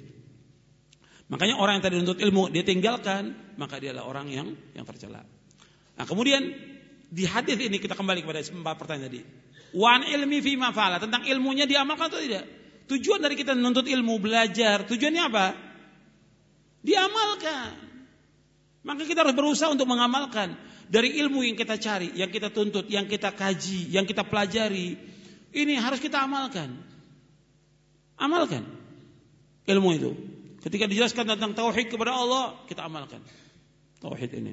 Bagaimana menghujam dalam hati kita tauhid ini bertambah baik, bertambah tauhid kita kepada Allah, tambah keyakinan kita kepada Allah, tambah takut kita kepada Allah, tambah harap kita kepada Allah, tambah juga tawakal kita kepada Allah. Terus seperti itu mestinya. Setiap kita ngaji, setiap kita nuntut ilmu, bertambah iman kita kepada Allah Taala. Kemudian amal yang lain dalam bentuk jawarih. Bagaimana hubungan kita dengan Allah dalam masalah sholat kita mesti semakin baik. Sedekah kita mungkin semakin banyak sedekah kita. Kan disuruh bersedekah oleh Nabi banyak ayatnya dan banyak hadisnya. Diamalkan sedekah yang laki perempuan. Berbuat baik kepada orang tua, berbuat baik kepada istri, kepada anak, kepada tetangga, kepada masyarakat. Harus terus berbuat baik kita. Bertambah baik. Hubungan kita dengan Allah baik, hubungan kita dengan manusia tambah baik. Ilmu itu diamalkan.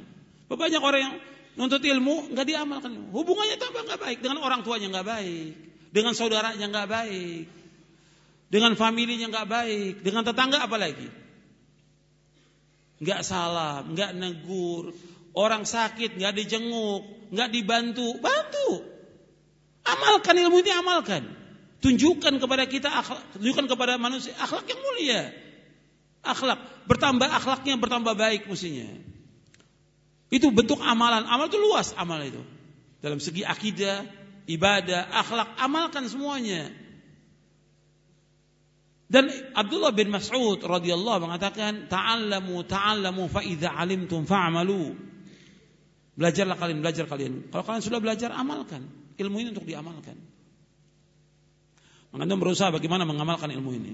Dan orang yang paling miskin adalah orang yang dia menuntut ilmu tapi dia tidak amalkan.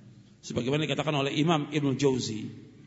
Kemudian juga Imam Ibn Rajab Al-Hambali mengatakan bahwa ilmu yang kita tuntut, yang kita cari, ini harus bertambah takut kita kepada Allah SWT. Dalam kitabnya Fadlu Ilmi Salaf. Ibn Rajab punya kitab tipis namanya Fadlu Ilmi Salaf alal Khalaf. Keutamaan ilmu salaf atas khalaf. Belum jelaskan di situ. Dan kita dalam menuntut ilmu ini harus mengetahui tentang tauhid kepada Allah, rububiyah, uluhiyah, asma wa sifat. Kemudian yang kedua, kita harus mengamalkan amal-amal yang Allah cintai dan menjauhkan apa yang Allah larang. Itu baru manfaat ilmu itu. Mengamalkan apa-apa yang Allah cintai dan menjauhkan apa-apa yang Allah larang. Dan itu bisa lihat dalam bukunya Al-Imam Ibn Rajab, Fadlu Ilmi Salaf Alal Khalaf. Sekarang kita lanjutkan yang ketiga, pertanyaan yang ketiga tentang harta. Wa an malihi min aina iktasaba wa fima anfaqa. Tentang harta, dari mana kita peroleh dan ke mana dihabiskan. Jadi harta ini Allah tanyakan dua. Dari mana kita mencari harta, mencari nafkah? Kita makan dari mana? Dari yang halal ataukah dari yang haram? Allah akan tanya. Jadi kita harta ini dari mana? Halal atau haram? Allah akan tanya kepada kita. Dan ingat fitnah yang paling besar fitnah harta. Kata Nabi SAW, Inna likulli ummatin fitnah wa fitnatu ummati al-mal. Sesungguhnya setiap umat ada fitnahnya dan fitnah umatku masalah harta. Hadis ini sahih diriwayatkan Imam Tirmidzi dan Hakim. Harta ini fitnah. Banyak orang yang berebut masalah harta ya, sibuk dengan harta, berantem masalah harta, berpecah karena masalah harta. Betul tadi sudah saya jelaskan dunia dan seisinya nggak ada arti apa-apa. Kenapa harus orang harus berpecah belah karena harta? Paling cuma satu juta atau satu miliar atau lebih daripada itu. Itu semua kecil. Karena dunia dan seisinya ada harganya di sisi Allah nggak ada harganya. Berarti uang triliunan pun nggak ada harganya semuanya. Maka jangan orang ribut dengan masalah harta. Jangan pecah belah dalam masalah harta. Jangan dia makan harta yang haram. Harus yang halal. Nabi menyebutkan nanti akan datang zaman dalam hadis yang sahih diriwayatkan oleh Imam Bukhari la ya'tiyanna 'ala nasi zamanun la yubalil mar'u bima akhadha al-mal amin halalin amin haramin akhrajahul Bukhari. Kata Nabi SAW, nanti akan datang satu zaman yang manusia nggak peduli dari mana dia dapat harta itu, apakah dari yang halal ataukah dari yang haram. Makanya antum harus jelas loh, makan itu dari mana?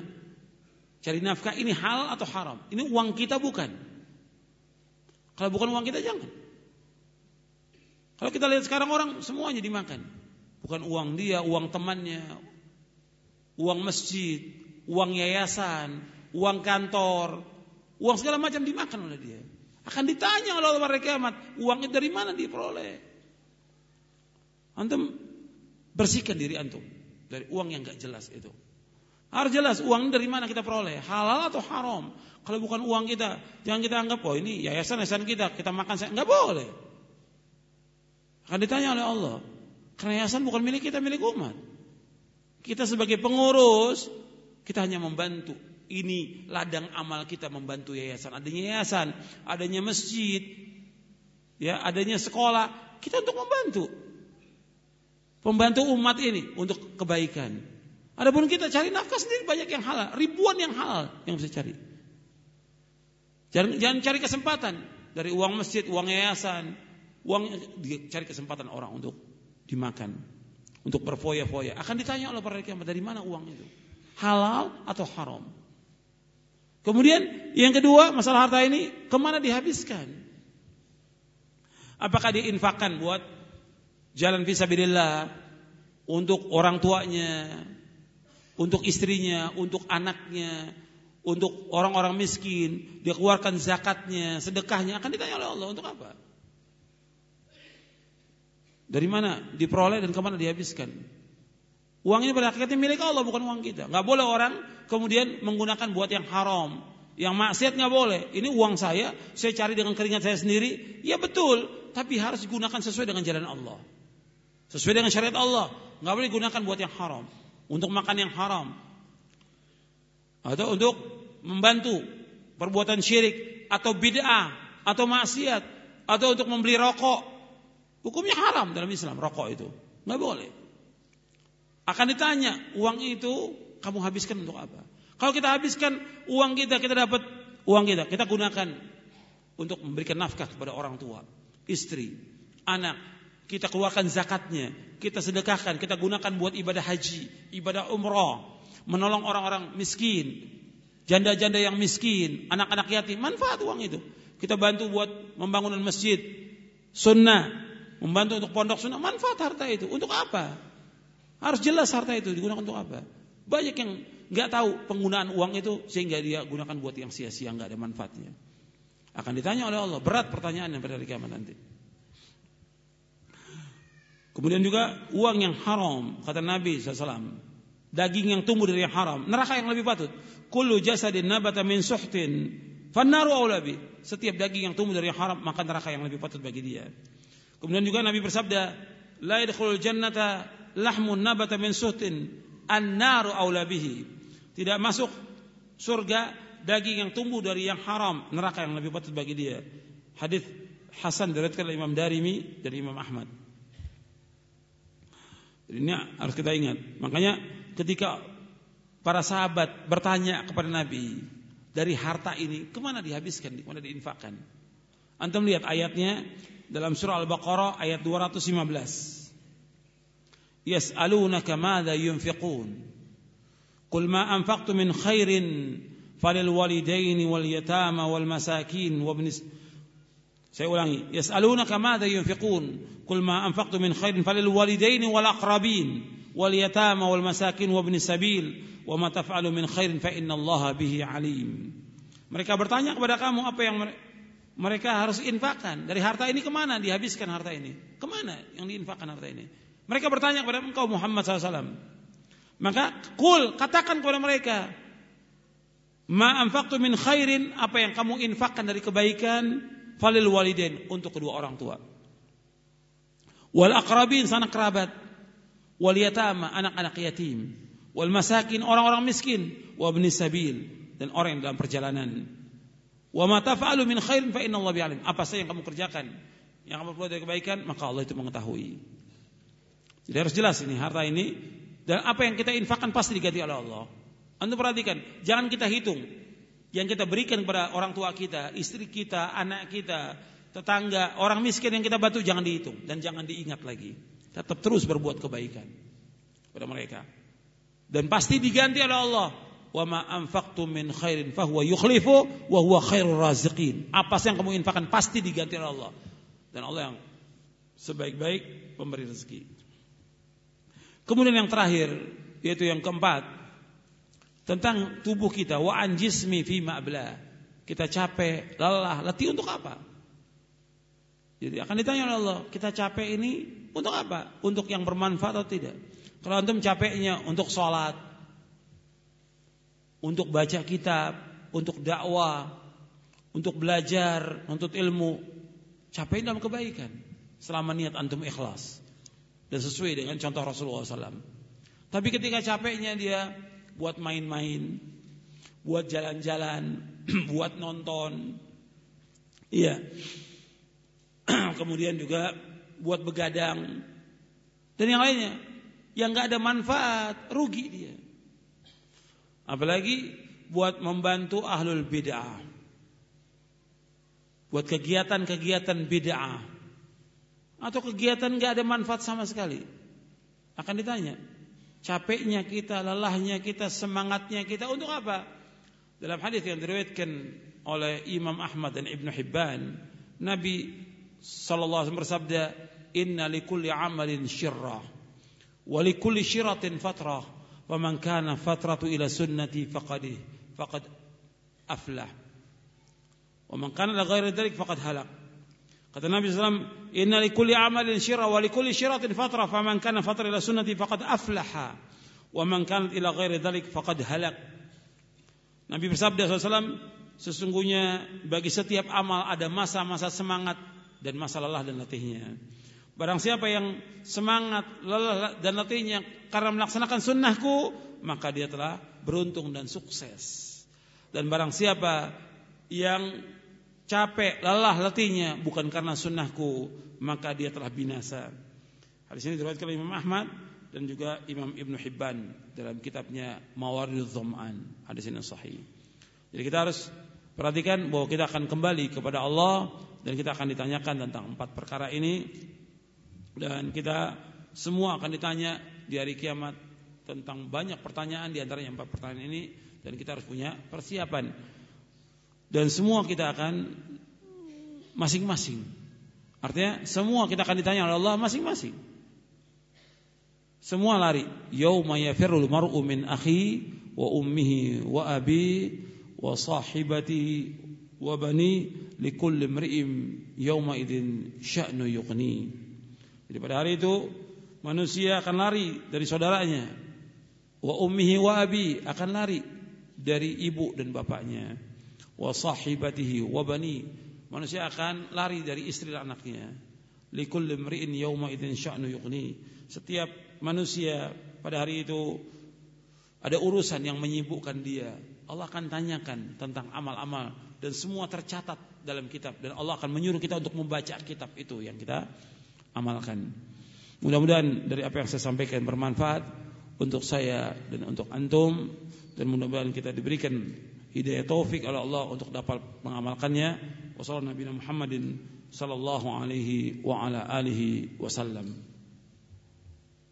Jazakallah khair kepada Ustaz Yazid bin Abdul Qadir yang telah menyampaikan tausiahnya kepada kita sekalian dan kita masuk waktunya sesi tanya jawab ikhwati billah waktu kita sampai jam 20.40 Iya, capek. Iya, 20.40 karena Ustaz sudah cukup capek sejak kemarin sama hari tadi dan minta maaf kepada yang mengusulkan agar waktu pertanyaan diperpanjang karena jauh-jauh dan hujan. Kita, kita minta maaf Ustaz terbatas waktu dan tenaganya.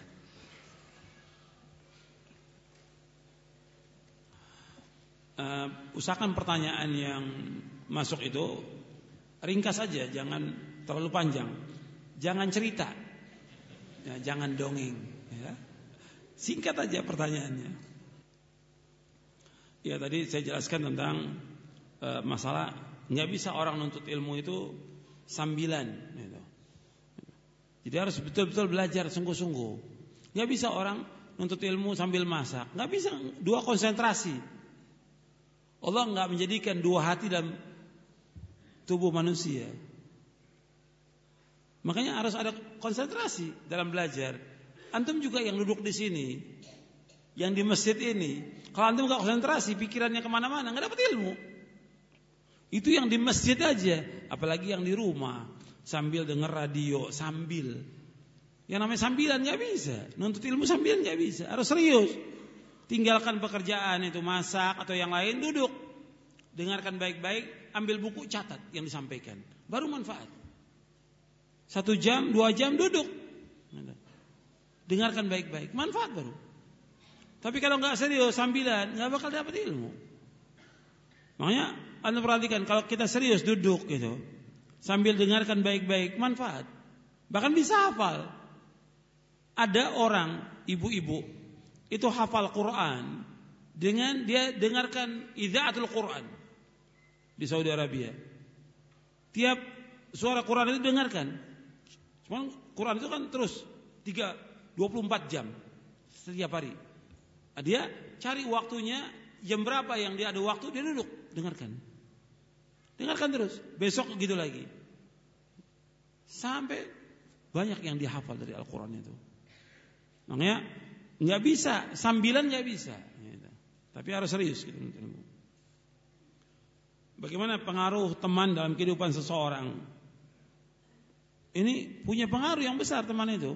Sebab Nabi bersabda, "Al-mar'u ala dini khalili falyanzur adukum may khalil."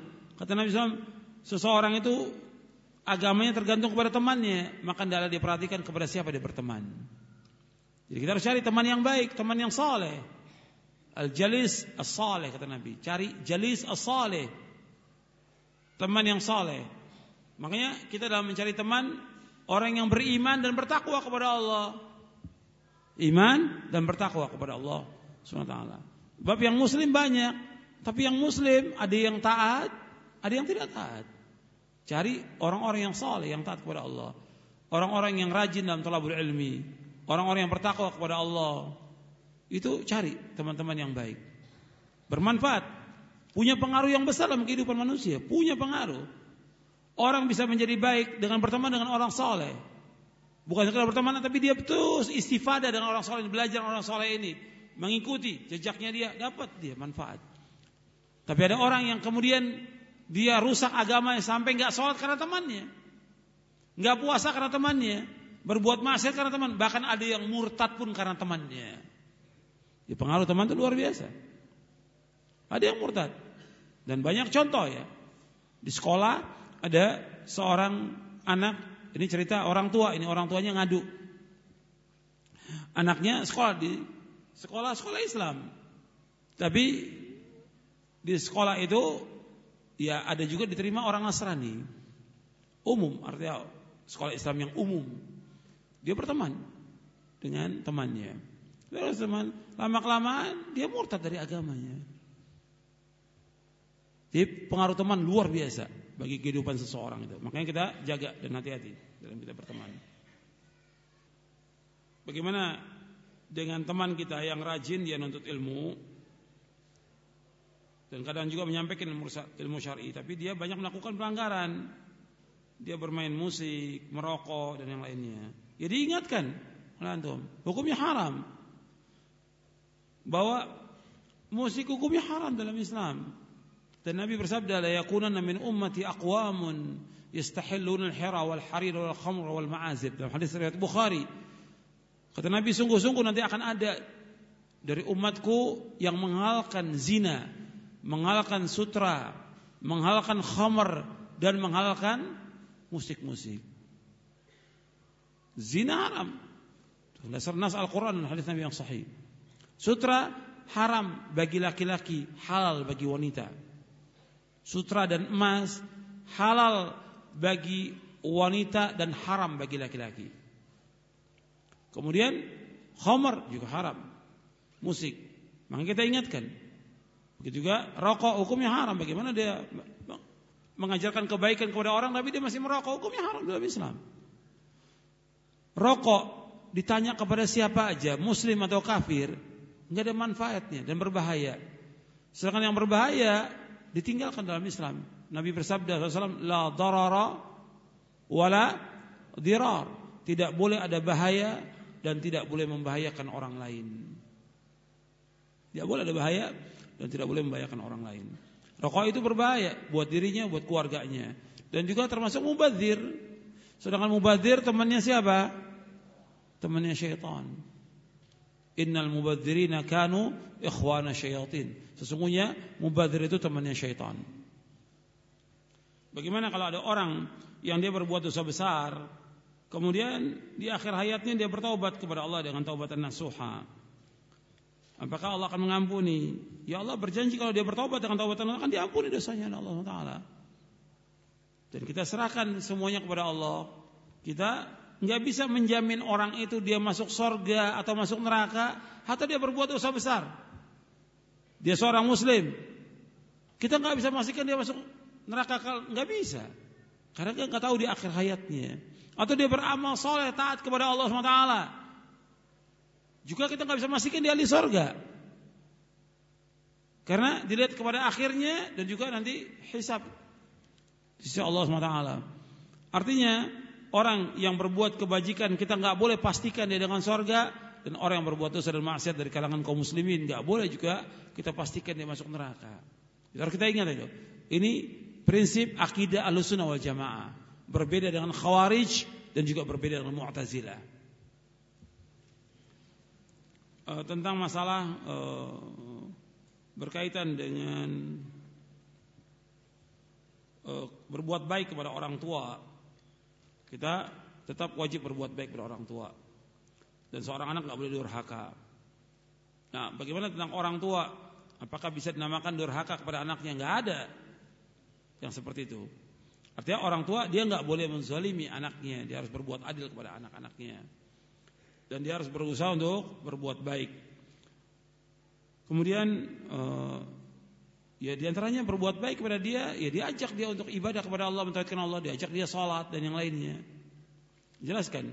Banyak manusia ini dia memenuhi anak itu dengan makan, minum, pakaian dan yang lainnya. Tapi nggak diajak dia untuk mentauhidkan Allah, menuntut ilmu, kemudian salat yang lima waktu dan yang lainnya. Ini wajib. Sebab Allah memintakan ya ayyuhalladzina amanu qu anfusakum wa ahlikum nara. Wahai orang beriman, jaga diri kamu dan keluarga kamu dari api neraka.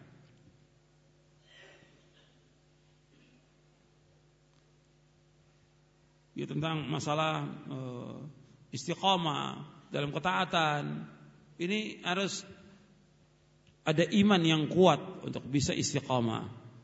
Makanya Nabi ketika ditanya tentang pertanyaan yang aku nggak akan tanya kepada selainmu, Nabi menjawab, "Qul amantu billah tsumma istaqim."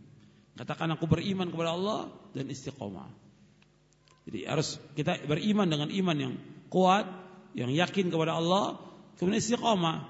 Tentunya untuk bisa istiqamah, ya kita harus menuntut ilmu terus.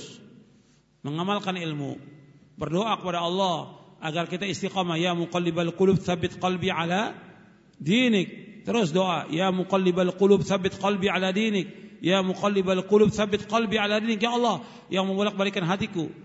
Ya, ya Allah yang membolak-balikkan hati tetapkan hatiku dalam agamamu. Kemudian juga e, mencari teman-teman yang saleh teman-teman yang baik. Itu di antaranya untuk bisa kita istiqamah. Tentang talabul ilmi apakah kita menghafal Quran lebih dahulu atau kita menggabung? Kalau sekarang antum dalam talabul ilmi ya antum gabung dua kalau dulu para ulama memang sejak kecil sudah diajarkan Quran mereka sudah hafal Quran sejak umur 7 tahun 10 tahun sekarang kita nuntut ilmu sudah umur 20 atau 25 bahkan ada yang sudah lebih dari itu ya gimana ya dua-duanya kita gabung kita menghafal yang kita mampu dari Al-Quran Kemudian terus nuntut ilmu syar'i. Menghafalnya tetap berusaha untuk menghafal. Berapa? Ya kita tinggal usaha. Setiap hari kita menghafal satu ayat atau nggak mampu ya dua hari sekali, nggak mampu tiga hari sekali, tapi harus ada usaha. Meskipun sedikit dari hafalan itu. Tapi talabul ilmi tetap. Sebab dulu para ulama ketika mereka talabul ilmi, mereka hafal. Makanya sebelum yang lain dihafal, Quran dulu dihafal mereka baru menghafal hadis. Sebab dulu para ulama ketika nuntut ilmu semua dihafal. Atau kalau antum belajar dengan para masyayikh seperti usul salasa umpamanya, itu harus hafal semuanya. Kajian usul salasa. Dari awal sampai akhir. Kasyfu syubuhat harus hafal matannya semua. Kemudian juga belajar kitab tauhid, ya harus hafal matannya. Ayat dan hadisnya. Qawaidul arba juga dihafal. Semua dihafal dulu.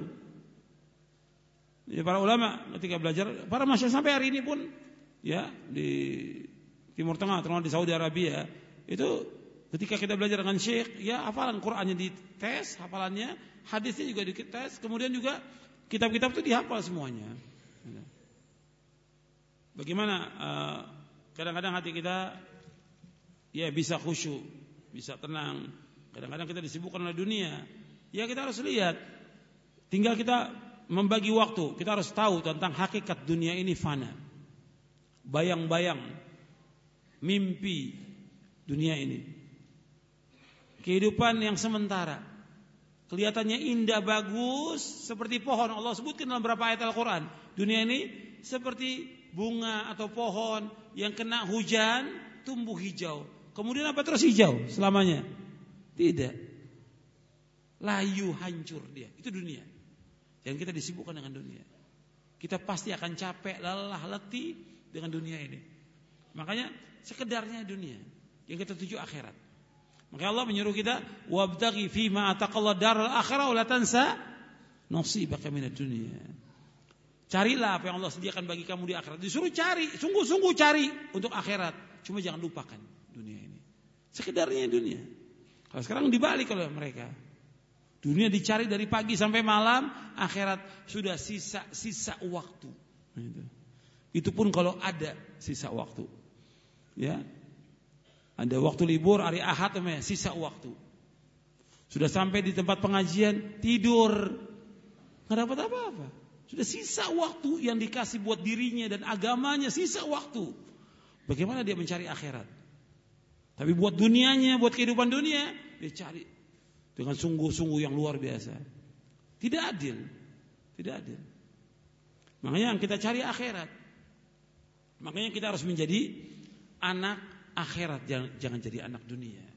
Kata Ali bin Abi Thalib radhiyallahu anhu kata Ali dan ini diriwayatkan oleh Imam Bukhari.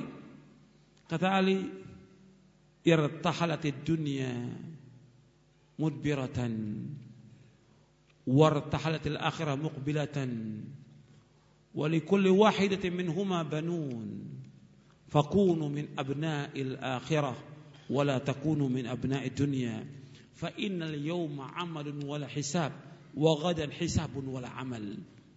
Kata Ali bin Abi Thalib radhiyallahu an, dunia ini sedikit demi sedikit akan meninggalkan kita. Dan akhirat pasti akan datang. Dari keduanya ada anak-anak. Anak-anak dunia, anak-anak akhirat. Kata Ali, fakunu min abna'il akhirat. Hendaklah kalian menjadi anak-anak akhirat, wala takunu min abna'id dunia. Jangan jadikan anak-anak dunia. Fa innal yawma amalan wal hisab. Sekarang ini yang ada amal, tidak ada hisab. Wa nanti besok di hari kiamat yang ada hisab wal amal. Disuruh oleh Ali kita menjadi anak mana? Anak akhirat. Bukan jadi anak dunia. Jangan disibukkan kita dengan dunia. Sekedarnya di dunia itu.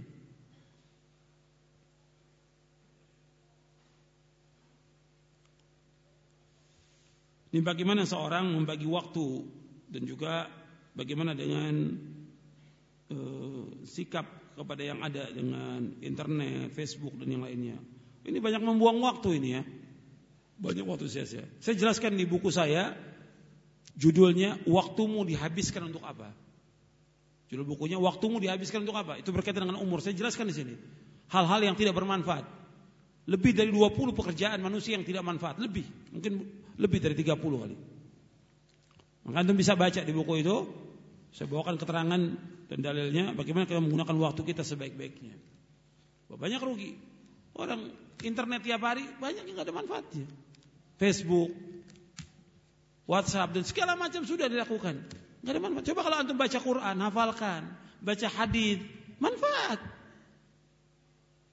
Kerjakan ibadah-ibadah yang diwajibkan dan yang sunnah, manfaat. Zikir kepada Allah, ini enggak habis waktunya pegang HP terus, enggak cukup satu dua. Haula wala quwata illa billah. Selesai ini, jawab lagi yang ini. Kapan waktu digunakan buat zikir, baca Al-Quran, nuntut ilmu, baca kitab tafsir, baca Sahih Bukhari, baca kitab-kitab manfaat. Kapan waktunya? Habis waktu dia untuk seperti itu. Dan semua dijawab. Ada temannya telepon ini, semua dijawab. Habis waktunya. Maksudnya antum jangan gunakan semuanya kecuali yang manfaat aja. Kita punya itu untuk kita berhubungan dengan orang yang kita sekedarnya perlu dengan dia. Adapun orang masuk semua dijawab nggak ada manfaatnya. Nggak ada manfaatnya. Rugi waktu kita habis waktu kita. Karena orang nanya macam-macam pada kita yang nggak ada manfaatnya. Buat kita, buat dia juga nggak ada manfaat. Itu yang kita lihat. Yang maslahat dan mafsadah harus perhatikan. Banyak terbuang waktu untuk itu aja. Jadi antum jangan sampai rugi. Dan yang paling banyak manusia itu rugi disebabkan yang pertama idha'atul waqti yang kedua idha'atul qalbi. Yang pertama menyanyiakan waktu, yang kedua menyanyiakan hati. Itu disebutkan oleh Al-Imam Ibn Qayyim dalam kitabnya Al-Fawaid. Ya kalau orang dia terjerat dengan riba dan transaksi riba, ya dia berusaha untuk taubat kepada Allah Taala, tinggalkan semua perbuatan riba itu, tinggalkan. Jangan kita bermuamalah dengan riba lagi.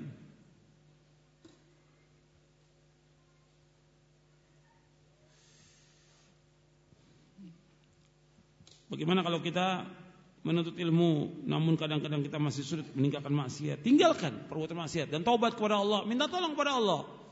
Sebab kita nggak mungkin bisa meninggalkan maksiat itu kecuali dengan pertolongan Allah SWT. La haula wa la quwata illa billah. Mohon kepada Allah, doa kepada Allah siang dan malam agar kita diberikan kekuatan untuk melaksanakan ketaatan kepada Allah dan meninggalkan perbuatan dosa dan maksiat. Minta tolong kepada Allah. Kata Nabi SAW dalam hadis yang sahih yang diriwayatkan oleh Muslim, kata Nabi, "Ihris ala ma yanfa'uka wasta'in billah wala ta'jaz. Berkemauan keras kepada yang bermanfaat bagi kamu, minta tolong kepada Allah dan jangan lemah. Dalam perbuatan taat demikian, dalam meninggalkan maksiat juga demikian. Tinggalkan semua maksiat itu, minta tolong kepada Allah. Ya tentang sholat, kalau sholatnya baik, amalnya baik, kalau sholat jelek, ya sholat ini ukuran, karena dia tiang agama, Sholat ini tiang agama. Kalau dia sholatnya baik, benar, akan baik yang lainnya. Pembahasan sholat panjang ya, nggak cukup waktunya kita bahas ini. Imam Nukaim bagus sekali membahas tentang sholat, luar biasa. Bagaimana supaya kita tumak nina, khusyuk dalam sholat.